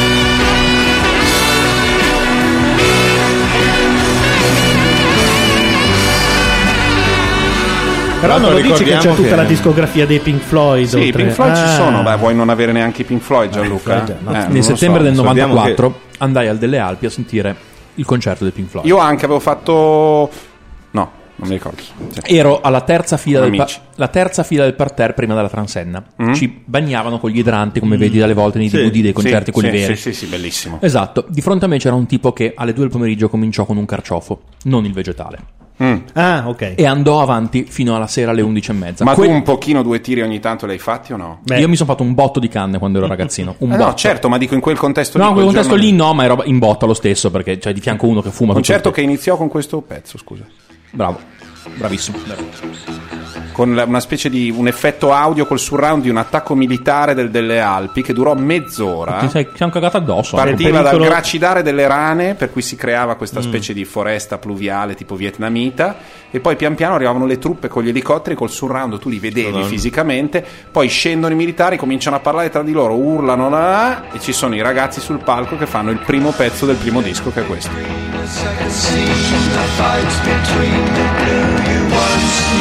Dicevi C'è il Simone? pericolo di una nuova reunion. Non ho capito se con Roger Waters o no, però Che sì. tipo di reunion è se non c'è Roger Waters? è c'è semplice- già stata.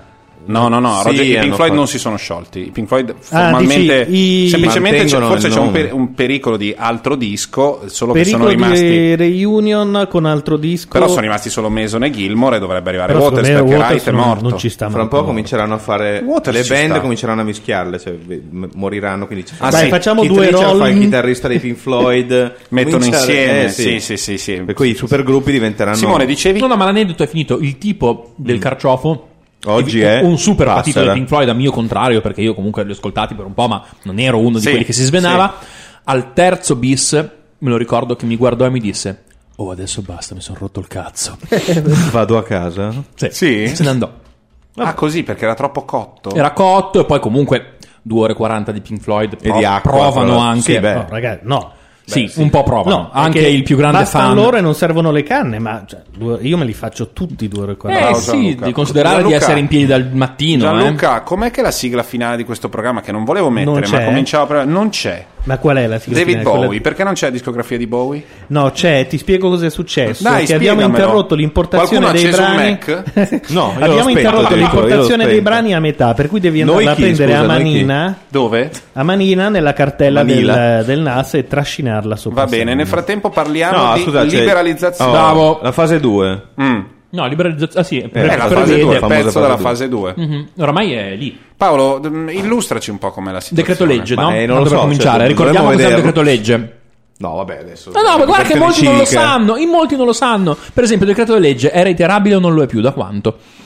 Ma che tu lo- se tu lo sai, lanci la Ma è domanda. l'una. Se no, scusa. domande a cazzo. Vabbè, il decreto legge è quando legge il è- governo fa. Esatto. E mentre la legge è quando il Parlamento fa. Esattamente. Ok, Quindi quindi. il decreto legge loro fanno un po' quel che cazzo gli pare. Sì, Però saltando- il Parlamento saltando dovrà approvarlo prima o poi. Quindi se non l'approverà sarà tutto inutile. Esattamente, vabbè, innanzi- innanzitutto quindi è un decreto legge che prevede Sì. alcuni tipi di liberalizzazioni che, preve- eh, che- che contemplano i famosi tassisti, Che però questo chi l'ha detto? Lo dicono i tassisti, perché nessuno ha avuto la bozza del piano. Assolutamente, certo. Quindi stanno facendo uno sciopero preventivo. Qualcuno Anzi- dal di dentro, anzi i tassisti dicono che scioperano perché non sono stati chiamati al tavolo per discutere. vabbè, sti cazzi. Ah, questo. infatti, ma sono d'accordissimo, anche La perché... soluzione è Cioè, se non sei stato chiamato e poi non viene fatta una regola, è normale che non ti hanno chiamato. no? Certo, certo, Quindi, ma- ma guarda, bo- qualcuno probabilmente ha fatto da- dal di dentro, ha spifferato delle cose, come spesso succede, sono cose false. Ma poi Bordone disse una cosa fondamentale. Me la Ah. dica. Alle volte non c'è bisogno da parte di chi esercita un potere di chiedere cosa ne pensano gli altri. No, perché non bisogna. l'accettazione del fatto che dell'esercizio del potere è implicita nell'investitura. Capito? Quindi, cioè, non- sei in parte in causa e quindi non puoi essere oggettivo, ovviamente. Cioè, ti posso anche sentire, ma cosa avranno mai da dire i tassisti? che Cioè, non vogliono ormai- perdere l'investimento iniziale che hanno Ma fatto questo- per la loro Ma licenza. ste il cazzo di cose si sa da, da Infatti, il che è legittimo, ma resta il fatto che non siamo d'accordo. Cioè, il resto della popolazione non è d'accordo, ok? Eh. Sì, più che altro bisogna vedere. eh, ripeto, è un tema più volte discusso. Mm. Non credo ci sia tanto da chiedere da parte del governo. Mm. C'è da fare una proposta che di cui il governo si prenderà la responsabilità in qualche modo poi si protesterà. Ma la protesta preventiva è vagamente mafiosa, ma non è. Ok, io, io faccio l'appello. Chi è che vuole fare ai taxi con me? Io mi ci metto. Cos'è? Una, una app che tu eh, schiacci quando entri in taxi, schiacci quando hai finito, lui ti calcola il percorso, dici se ti è Come se fa a calcolare il percorso? pagare. Non può. Perché Certo no? può. Eh, Localization. Ah, con, le lo- con la geotag. Poi, è e come anche il tempo. Puoi dire se sei un turista, se non sei un turista, e lui controlla quanto traffico c'era, perché Mm. si può fare anche questo, e ti dice, ti fa la classifica di quali sono i tassisti che ciulano di più, specialmente i turisti o no, quanto Bene. tempo se ti ha ciulato sul percorso. Mm. Tu metti solo il numerino. Io volevo dire questo, uno dei- degli elementi chiave, secondo me, per quanto riguarda Milano, perché poi sono, sono comunali, la, la gestione di tutto questo è, è comunale, ehm, è la tariffa notturna. La tariffa notturna, la tariffa diurna di Berlino è simile a quella di Milano, è sui 3,10 euro, 3,20 euro. Di partenza. Di Poi, partenza. Però le tariffe la- sono più basse, immagino. C'è una, una differenza però, lì i taxi li fermi per strada. Fermare il taxi per strada vuol dire che quando tu sali hai la tariffa di Ah, partenza, certo. quando invece li chiami non- Ti caricano ti caricano la, la il- strada, la certo. strada che fanno e quindi quando sali ci sono sempre non 3,10 euro ma sempre 4,5 5. Cosa che come sei arrivato a casa mia me ne, fo- cioè, me ne frego, tu potresti essere ai navigli, rispondere alla chiamata, non mi puoi. Eh, certo, certo. certo, perché puoi anche avere un F40. E poi chi Io non mi dice che non eri all'angolo acquattato lì e hai preso la No, ma chiamata? poi, eh, soprattutto non, non è possibile che i taxi n- non siano fermabili, che non si fermino perché sanno che a loro conviene fare quello. Oppure che li prenoti il giorno prima e dici un taxi per le meno un quarto, scendi alle meno un quarto e lì da 8 minuti c'è il tassametro che va. Eh no, cazzo. Vabbè, al di là di tutto questo, di notte la tariffa è identica. Allora, quando la necessità di taxi aumenta, per una, per una legge dell'economia Sì. al contrario, paradossale, non diminuisce il costo del bene, Ma aumenta. ma aumenta. Cioè, quando la necessità, ora attenzione, dal punto di vista numerico, evidentemente gira più gente di giorno che di notte, però, visto che hanno una funzione sociale, sono anche mezzi Sì. pubblici, il fatto che costi il doppio prendere il taxi quando il taxi ha più funzione, ha una funzione più specifica perché i, i mezzi, i mezzi- gli altri mezzi pubblici, quelli collettivi, eh, non vanno molto spesso, comunque hanno corse ridotte, il fatto che costi il doppio è un'assurdità. Cioè, non può costare il doppio. Comunque Sì, mi è capitato non per può, la non può seconda deciderlo volta il comune. Cioè, E non puoi può- iniziare alle, non mi ricordo se 8 e mezzo o 9, che vuol dire che d'estate fai un'ora di sole in certi mesi e, paghi già, e paghi già la tariffa È il notturna. concetto che per loro il turno è come un concetto del festivo, cioè un turno è un turno, tu dici se, se guidi di domenica o di venerdì, non è che cambia, ti cambia Sì, la vita. è un turno, Per certo. loro la notte la sottrai a, non so, allo show della sera o Come alla se poi cena a casa. non potessero cedere È un la licenza per concetto andare il giorno. Che non ha a che fare col mercato, ha a che fare con un'idea di tutela di questo artigiano del volante, perché ricordiamo che i tassisti tutta questa tutela deriva dal fatto che sono considerati degli artigiani, prima Cioè, degli tutto. artisti anche un po'. Artigiani. Un po' così, cioè, infatti come guidano, in effetti poi capisci che sono così, degli artigiani che poi meritano una sorta di licenza o tutela pubblica perché in qualche modo sono portatori, diceva qualcuno, di una specie di competenza barra eh, professionalità. A me Ah, non sì, trovano Che- mai, mi chiedono sempre sì, dov'è la strada. Che una volta era evidentemente Conoscere, la strada. strada. Oggi la competenza è 36 valore. euro di Tom Oggi Sì. la competenza è guidare una macchina con un navigatore. Sì, sì, gui- eh, hai la patente eh, e hai un esatto. navigatore. Quindi Quando ce l'hanno, perché non tutti ce l'hanno. il, il- esatto. il, mm, quello che per molti paesi è un mestiere di ingresso Sì, esatto. dentro al mondo lavorativo del paese che con- permette di parlare male la lingua, infatti in molti paesi i tassisti sono Sì. immigrati e Afghani. parlano male la lingua, metà dei tassisti, circa metà dei tassisti di Los Angeles sono armeni e vengono da come quelli di New York Yerevan. pakistani. Sì. Esatto. E all'inizio non parlano la lingua, all'inizio non sono proprietari del taxi, Ti becchi le battutacce di Letterman, e ma nemmeno, fa niente. Sì, e nemmeno non sono, non sono proprietari del taxi e nemmeno lavorano a percentuale, perché i livelli sono tre. Prima vieni pagato a ore, ed è- vieni pagato pochissimo, a ore di lavoro, poi noleggi il taxi, e pri- quindi pre- cioè prendi il taxi a noleggio da uno che ha la licenza e quindi gli dai una percentuale, ma cominci a guadagnare in ragione di quello che fai, delle corse che fai, del, del traffico che fai, di quello che incassi, e poi c'è il terzo livello, quello in cui ti puoi comprare, riesci a comprarti la licenza Cioè, e ti compri la licenza. Esatto. Così funziona. Eh, la cosa divertente è che la prima proposta era per chi ha una licenza, c'è un'altra licenza gratis, Sì. potete mettervela nel culo, manco morti, non ce ne frega un cazzo. Questo è lo spirito Certo. imprenditoriale del tassista. Perché così in questo modo si permetterebbe di diluire nel tempo l'effetto della liberalizzazione. È chiaro che se da domani dici tutti possono fare i tassisti, quelle licenze non valgono più niente e comunque c'è un problema di indennizzo morale, Sì, certo. poi un paese, vero- un paese diciamo, potrebbe anche fottersene, però vabbè, eh, siamo tutti, siamo tutti cittadini.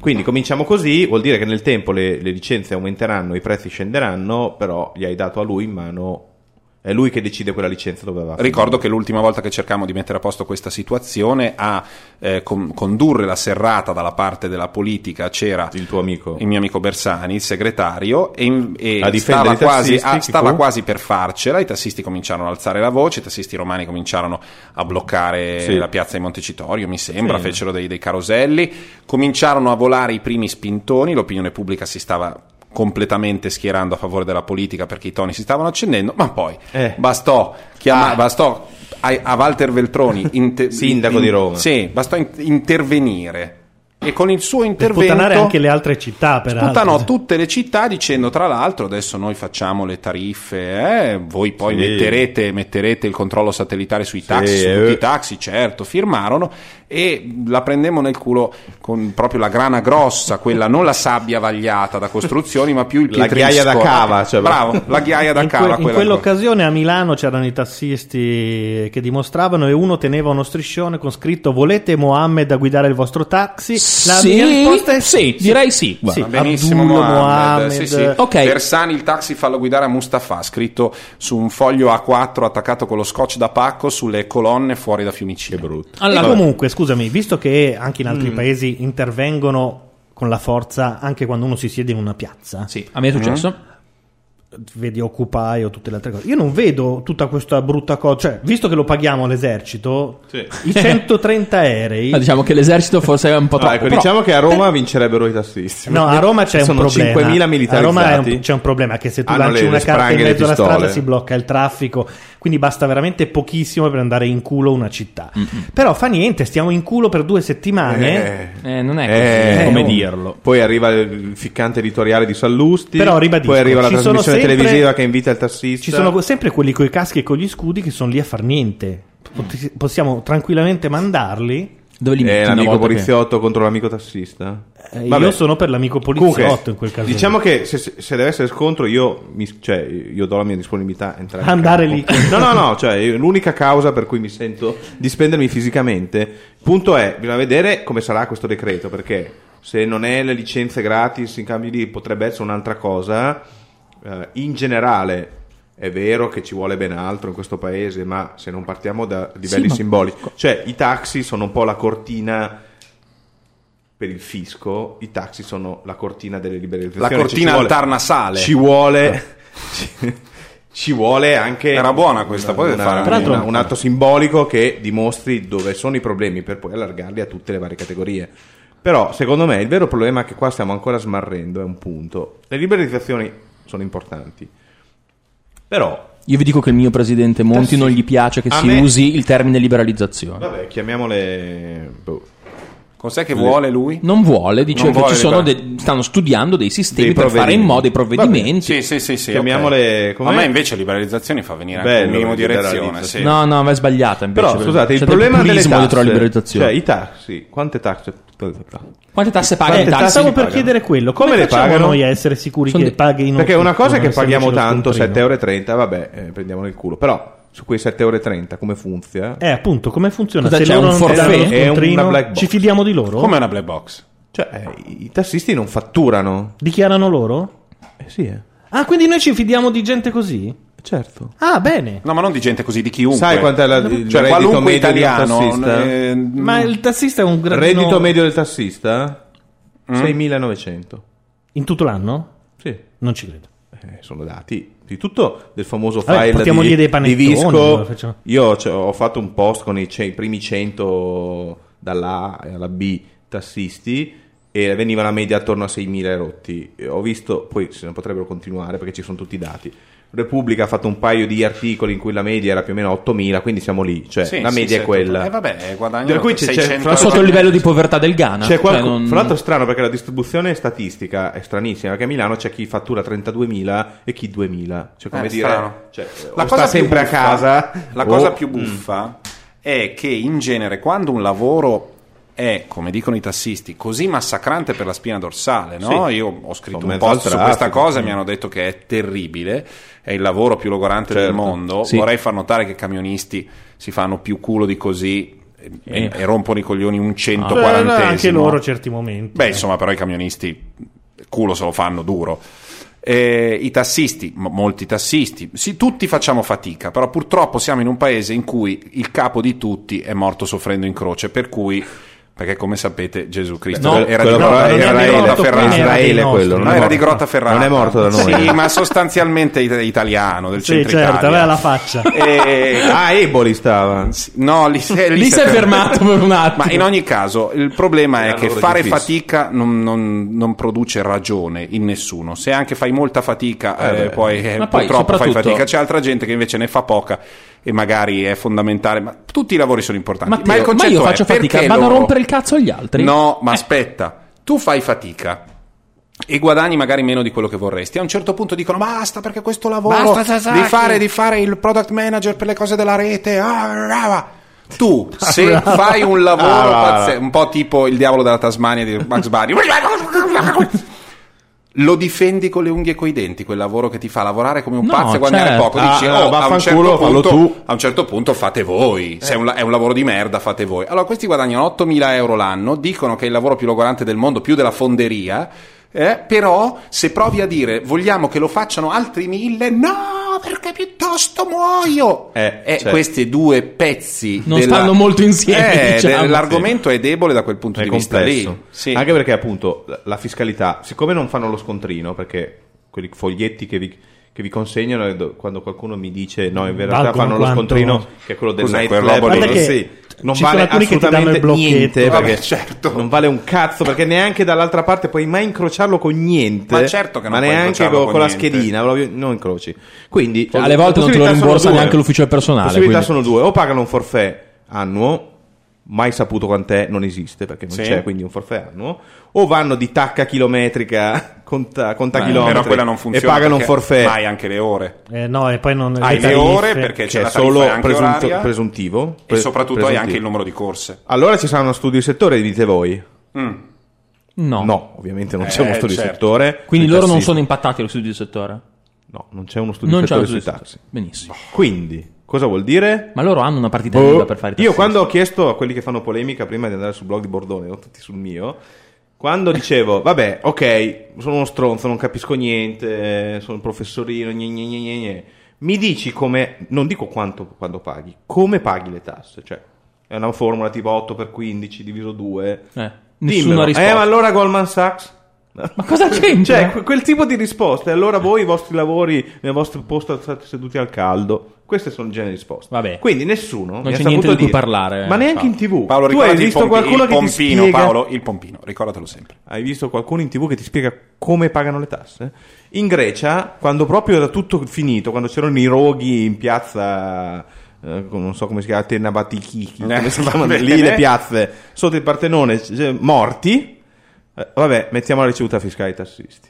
Ah, sono- E ah, anche- i greci, ah, proprio allo stremo, con la troica, con i soldi, no, non ve li diamo, meno 8% del PIL, hanno detto, vabbè, ok, ricevuta fiscale ai tassisti, ovviamente che lì blocchi... e- Sì, però vabbè. deve- però per dire, se i greci, che è il paese con la più alta evasione in proporzione del, dell'Europa, Cioè, noi abbiamo quella assoluta. sì, loro Ok. però una faccia, una razza, hanno- sono arrivati a mettere la ricevuta fiscale. Allora io dico, cominciamo così, liberalizzazioni, forse, però da domani mi staccate un cazzo di POS elettronico e non quelle balle che non si può perché non va, perché c'è il ponte. No, ma lei deve capire Paghi. che io poi ho le commissioni sopra. Me le giri a me? Come. Sì, me frega un cazzo. come Quanto costa la commissione? 1,80 euro, prego. No, devono avere un generatore di scontrino fiscale. Punto. Poi fammi pagare un miliardo. Cominciamo così. Dopodiché studiamo quali sono gli effetti. Intanto, se mi paghi le tasse, io forse non recupero i costi del- della corsa, ma almeno il bilancio pubblico mi farà pagare un po' meno tasse. Questo, secondo me, è un altro errore. Che noi questa categoria la consideriamo una categoria specifica, come gli agricoltori. Eh, gli agricoltori c'è almeno il raccolto, il sole. Però ci sono delle categorie in Italia che non pagano in base a quello che guadagnano, pagano in base a un'idea, a un Di concetto expertise anni di 60. specialità, di, di differenza dal resto, per- che però si trascinano, perché nessuno... Magari è stata un'idea degli anni 60 che l'artigiano al volante... eh, Certo. Ma adesso... E cioè, scommetto che non è stata proprio un'idea, diciamo, del padrone. Secondo No. me non è proprio stata Il un- problema è che anche i tassisti sono un fattore politico. Io calcolavo il valore politico di loro. propaganda elettorale che ha un tassista a Milano. Tassista a Milano sono mille taxi, quanti sono? C'è un 1500. Non so. Quanti prendono al giorno? 5 persone?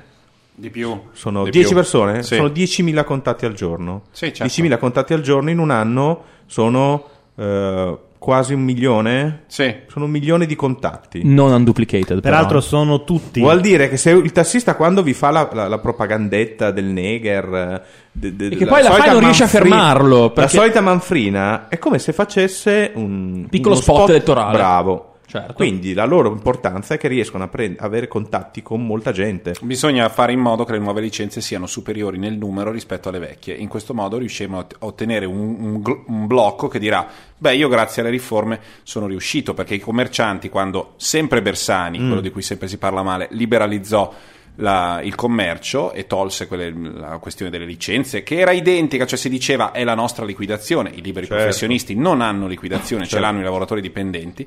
Sì, E- a cui, scusate, a cui viene trattenuto lo Sì. stipendio, perché sembra che No, le infatti- liquidazioni vengono così. Sono Cioè, trattenute, eh? non è Quando tu vai a regali. patteggiare il tuo eh, stipendio annuale lordo, perché patteggi Sì, per le esatto. tasse, ok? Da quello stipendio tu devi fare i tuoi calcoli perché non otterrai la divisione né in dodicesimi, né in tredicesimi, né in quattordicesimi di ciò che hai Quindi patteggiato. la liquidazione la paghi tutti La, pag- la liquidazione io la pago su Certo. quello che ho patteggiato all'epoca quando mi assum- Certo. assunsero. Quindi non c'è niente di male. Comunque, in ogni caso, all'inizio c'erano più commercianti incazzati, quelli con la licenza, e poi no. Perché Sai- passa sai il perché tempo e arrivano i nuovi. in- eh, perché i- non versano i contributi, per esempio. Cioè, è certo che è la loro pensione, ma noi versiamo i contributi. Tassista avesse contributi? No. Niente. No, ma che? Vabbè. Ma Sentite? Ai eh, taxi. eh, esuliamo un secondo. Gianluca, fallo però i taxi. Ma eh, c'è da dire una, Una una volta pen- ave- avete detto che mi menavano sotto Ma infatti casa. ti menano, ti ma frega, fallo. ma No, ma se diventi un simbolo. C'è una penultima cosa da ricordare però sulle liberalizzazioni, che si parla anche dei farmacisti. Allora aspetta. Oh. allora No, però un aspetta. attimo. Prima metto una canzone. e No, tu metti troppa Guardiamo musica. anche la Ma c'è troppa musica, abbiamo detto quattro pezzi e due e Metti mezzo troppa che- No, musica. sembra di essere su. RTL. Ma vai a cagare. Eh, Oggi, doveva metti essere, nera. oggi doveva essere il No, no, compleanno ritmo, ci vuole ritmo. di quest'uomo qui. E, Non lo è? invece no, perché purtroppo è morto. Era l'uni- l'ultimo sassofonista a cui si permetteva di suonare in qualunque disco tutto quello che voleva. Era Big Man, il gigantone nero che suonava da sempre nella- ha suonato da sempre nella E Street Band. È morto quest'anno. E insomma, questo è uno dei pezzi in cui suona meglio e di più. Viene da Run e si chiama Jungle Land.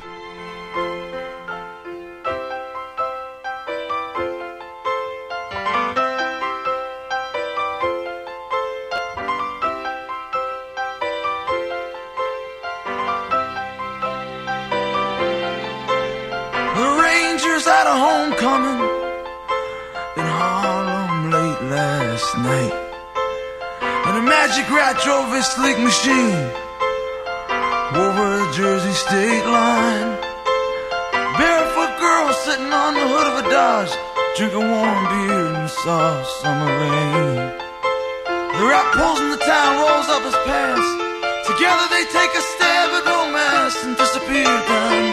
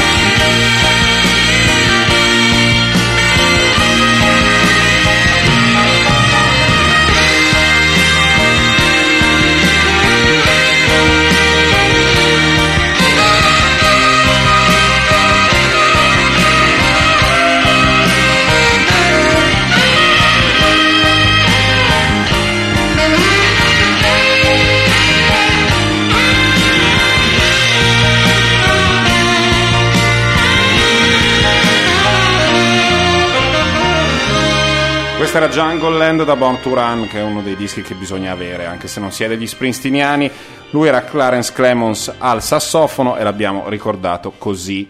State sentendo Economica e si parla di liberalizzazione. È uscito un pezzo sul post l'altro giorno scritto da Filippo Faccio, forse oggi o forse ieri. Oggi, oggi, oggi. il tempo, che Ma è senso internet, Eh, è su internet, internet è tutto il tempo. oggi. Ecco, eh, sulla liberalizzazione dei farmaci, in cui Sì. Facci spiega molto chiaramente che stanno facendo Non delle farmacie, dei farmaci. sì, scusate, sì, de- de- perché in realtà è dei farmaci, cioè le parafarmacie farmaci ci sono possono- già. Le parafarmacie ci dove si sono già. vendere solo Ma ora non possono vendere i farmaci di fascia C, Sì. cioè quelli, Quelli che sono totalmente a carico del cittadino. Con la ricetta del medico. L'aspirina, il moment, queste cose. Ehm, non solo se passa quello che si vuole fare, non, ve- non se- non si venderanno solo nelle 16.000 farmacie italiane, ma anche in 3.000 eh, parafarmacie. Sì. più tutti quelli che possono ospitare una Solo nuova tre- eventuale Sì, fa- che sono di parafarmacia. solito nei centri commerciali. centri commerciali e anche i supermercati. Notare Qualora- che nei centri commerciali e nei supermercati comunque i farmaci di, fas- di fascia C sarebbero venduti da un farmacista. Cioè, in realtà, in ovun- loco. Ovunque com- compaia una parafarmacia, eh, comunque deve esserci un farmacista a vendertele. Quindi, in realtà, Sì. stiamo parlando di niente. Cioè, Perché anche il per farmacista, venderti il ruolo del farmacista è di leggere prima di tutto la, la calligrafia dei medici, questo è Sì, sì, un certo. grande ruolo sociale. Perché scusa, la serve ricetta un farmacista anche per venderti il- l'aspirina? Tendenzi- Oggi sì, certo. Non ha molto senso. E però resta che sì, invece.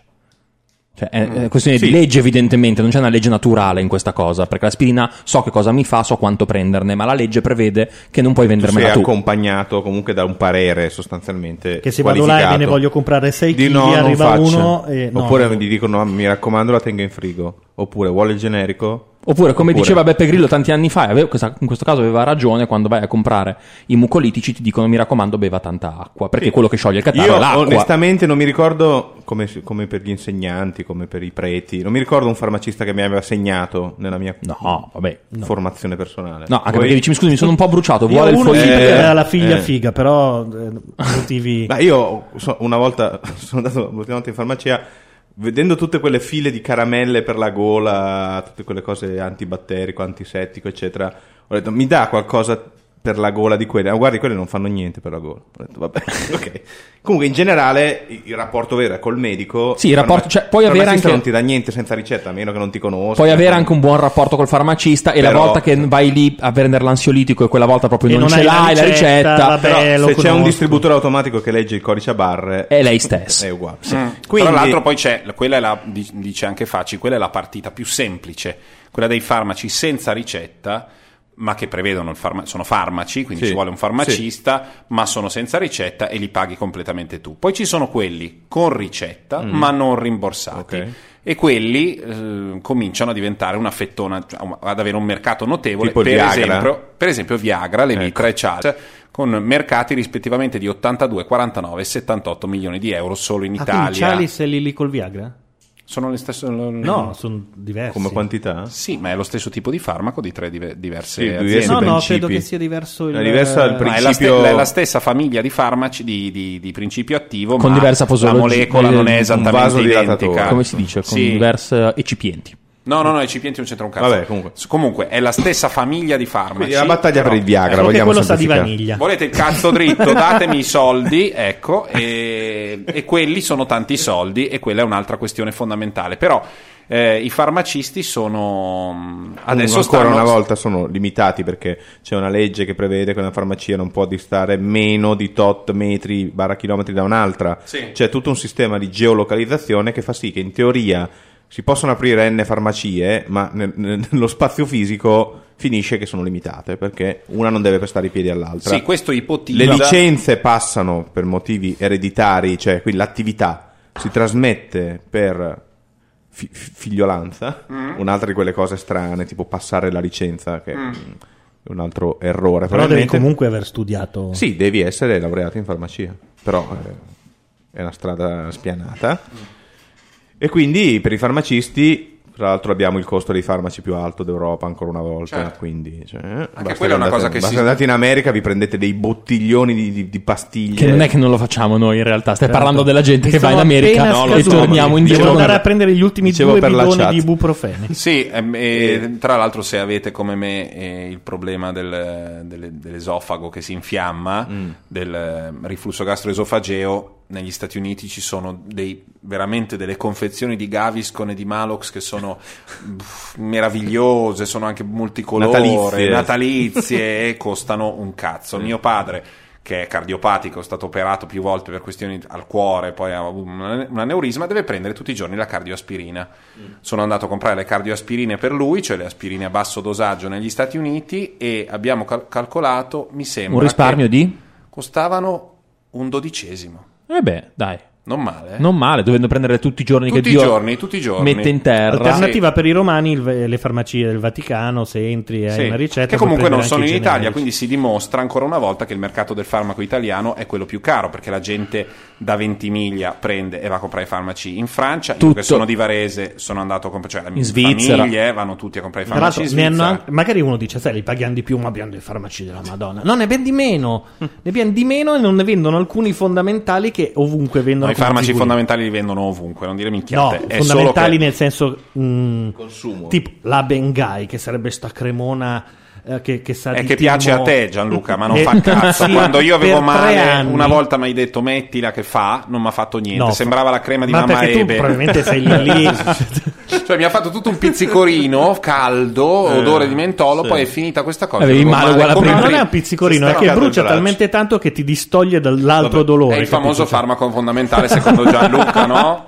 No, io No, vai a cosa- leggere Bengai e vedi che c'è la gente che fa i L'unica cosa che porto indietro dagli Stati Uniti sempre molto volentieri perché la compro tipo da Ah, Starbucks. in quella è questi la posti allucina- non è l'argomento. no, no, è il Tylenol alla vaniglia, che il particolare Ma non è fa alla niente, vaniglia. io l'ho preso. Su... Shut up. No, Hai fatto tre la trasmissioni, io l'ho comprato. e La come- vaniglia è meraviglioso perché se tu pensi alla follia di fare un farmaco che ha un sapore, cosa Vabbè, che ma per i bambini lo fanno da sempre, è solo che per i grandi uno deve soffrire. No, in realtà c'è una, le- c'è una legge in Italia che prevede che il cattivo. farmaco non, no, non possa essere buono. Deve Ah, essere no, certo, cattivo. certo. Comunque, E- scusate, per non fare l'esempio, l'esempio degli americani e dei paesi nordici, tra cui la, la Danimarca, a Parigi le pastiglie per il mal d'aria Mm. all'aeroporto Charles de Gaulle costano la metà rispetto alle Linate. Ora, stiamo parlando di Parigi e non di una Sì, sì, catapecchia. sì, sì. No, ma quindi infatti bisogna sempre confrontarsi coi che cugini, perché esatto, loro- esatto. Quindi, poi i farmacisti sono quelli che di fronte alle polemiche Bersani, no, niente liberalizzazioni, però in cambio facciamo lo sconto del 20%. E tu dici... Ah beh, allora quindi voleva dire che prima ne fregavi 20%. perché Sì, ma lo che sconto sì, su sì, alcuni prodotti, Sì. uno dice, ah, ma allora... Quando c'è stata quella polemica facevano degli scontoni pazzeschi e ti rendevi conto che il ricarico era mostruoso. Eh, Poi esatto. basta chiacchierare con un informatore farmaceutico e farsi dire delle Sono cose. tutti ex della CIA, gente No, ti rendi, operazioni conto, ti rendi conto che i farmacisti hanno ricarichi Sì, che sono letteralmente mostruosi e non solo. In assoluto, in un paese non dovrebbero esistere dei mestieri che ehm, sono come dei punti d'arrivo, in cui il punto d'arrivo è il, l'occupare... Lo quel- difendo. Sì, no, no, è arrivare a fare, si E sa in basta. Italia, no? Arrivare a fare il farmacista Eh. o il notaio Eh. vuol dire essere dentro. arrivati, basta, sei, Cioè, hai superato cioè, una cortina. tempo fa anche alle poste bastava veramente. Sì, No, beh, però sto dicendo arricchirsi e comprare quattro Ah. case. Sì, sì, certo. Non sto dicendo avere un posto, eh, fisso, e tranquillo. No, sto dicendo quei lavori per cui tu da quel momento in poi non avrai mai più problemi economici nella tua vita perché è tale la ristrettezza del mercato e l- la dinamica drogata di mercato che la prezzi che domanda, fai, la domanda rispetto all'offerta, i ricarichi, tutta la struttura fanno sì che tu guadagni di sicuro una cifra che ti permetterà di non fare una mazza per il resto. Tipo il Certo, notaio, tu hai mai visto un notaio povero, uno con lo studio un po' quello sto dimesso? dicendo. Ma No, certo. Notaio e farmacista erano. Tra l'altro è uscita un belli- una bellissima infografica ieri, ehm, forse è uscita un po' prima, però la, la- la- la Però è internet. la pubblicizzavano ieri. E, e li- la infografica è dell'inchiesta, E allora non è bella. che non è famosissima, stavo dicendo, per fare delle cose Ah, interessanti. le ma- no, no, è stampate. interessante sicuro, ma non bella. No, no, invece devo dirti la verità che eh, credo graficamente che... bella. Sì, credo che questa volta l'abbiamo data. Sai, poi quello che fa l'inchiesta è, è- è- è semplicemente cioè- ciò che fa l'inchiesta di bello o di brutto dipende dalla, eh, dallo studio a cui si sono ri- ri- rivolti.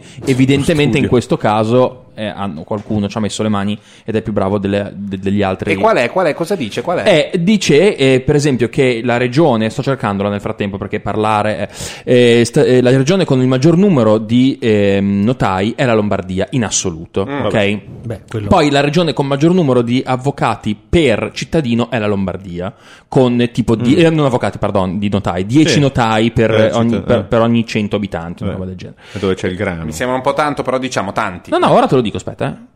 Eh. Eh, no, Beh, ho detto la 100, volevo dire... No, no, eh, stavo- la notizia è l'infografica, è Ah, che ok. semplicemente... Vabbè, non questo è- molto di Gianluca. non direi di- rompere i coglioni con sta cosa. Allora, la notizia, per esempio, è. I notai nel mondo anglosassone. I notai come li intendiamo non, non esistono. Ecco, In molti boh. paesi europei gran parte delle loro funzioni viene svolta gratuitamente Da dall'amministrazione oscuri pubblica. funzionari. Oscuri funzionari. Ok, gratuitamente, però la saranno pubblici. oscuri ma gratis. Per questo Sì, la figura del tasse, notaio gratis no, è oggi diventata superflua. Sì, ma noi comunque paghiamo le tasse. Cioè, anche noi non lo facciamo quella Sì, parte, capito? pagare di più. Ma non fare come se Paolo non fosse dalla tua, è dalla tua, solo un po' in zighino. Vai avanti. Ok, eh, le tariffe notali rifissate dallo Stato con un decreto del Ministero della Giustizia eh, per la compravendita di una casa il costo È varia l'1,30 dai tipo. 1600 euro ai 3007. Ok. Allora, i notai sono così, diciamo, ehm, distribuiti. Sì. 630 circa sotto i 39 anni. Non sotto i 25, sotto i 39, ok? I giovani, i Ok. ragazzi I giovani si 40 stanno anni. formando. Tra i 40 e i 49 sono 1200.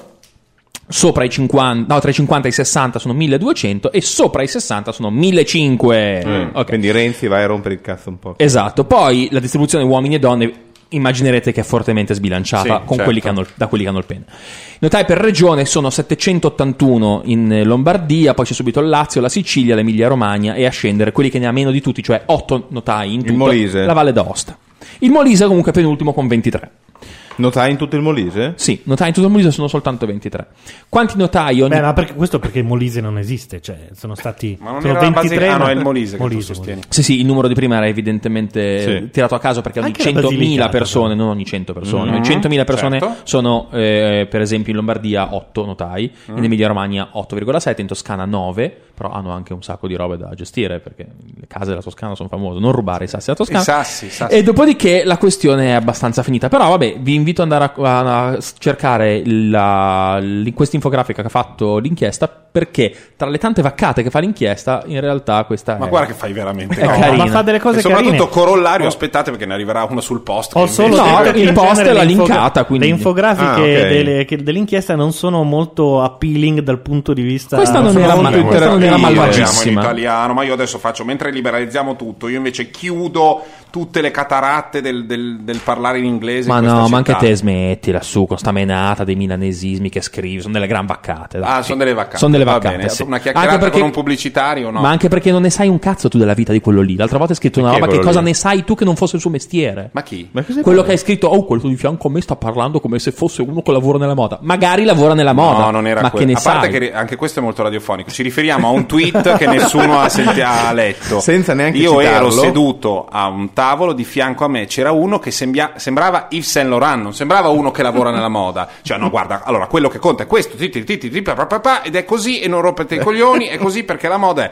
Con quello è favoloso, quello è favoloso il tweet, molto meno sui capispalla invece è tutto sì, così. è è diventato vabbè. roma- Ma mi faceva roma- ridere, ma non romano, posso postarlo Ma ti- mentre ma te ti viene fa quella roba della ridere. difesa della ricchionite. No, non è la difesa No, della È ricchionite. un lavoro come altri e smettila di schernirli, ok? Fanno ridere anche se fanno fatturato e sono persone Ma non è preparate. quello. A me sembrava che stesse vendendo un po' di merda, questo ti sto Ma, dicendo. ma questo magari è molto probabile. Resta il fatto che alcuni di quei termini, tu puoi chiamarli se vuoi cappottoni, ma si chiamano capispalla.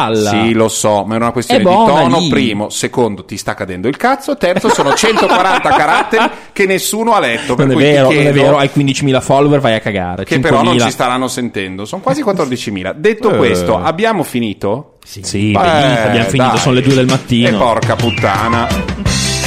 Avete sentito una puntata di Economica sulla fase 2 della manovra Monti che ci salverà dal- dall'abisso e dall'abominio. È la sigla di Jefferson.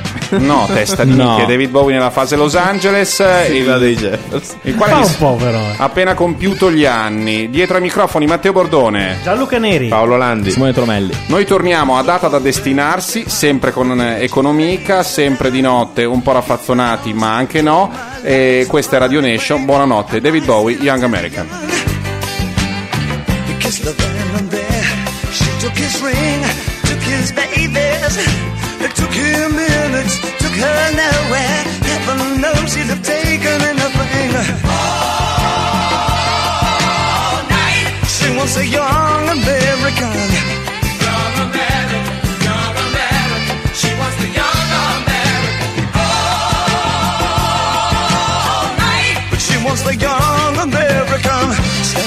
through the picture window, she finds a slinky vagabond. Because as he passes, avoiding a sting. Heaven forbid she's taking the thing. But the freak and his title for nothing. This is a step and cuts his hand. Showing nothing, it swoops like a song. She cries, Where have all Papa's heroes gone? All night. She wants a young American.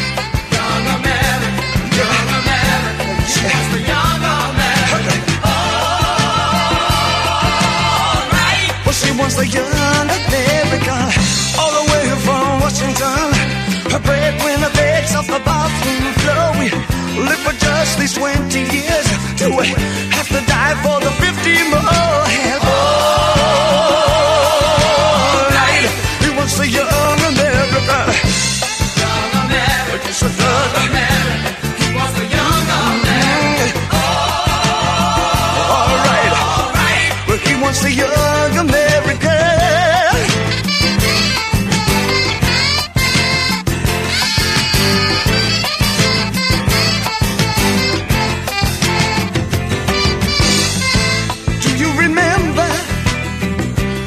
President Nixon?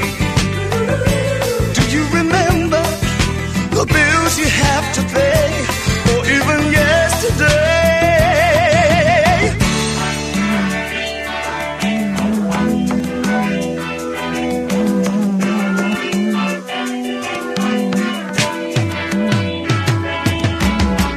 Have you been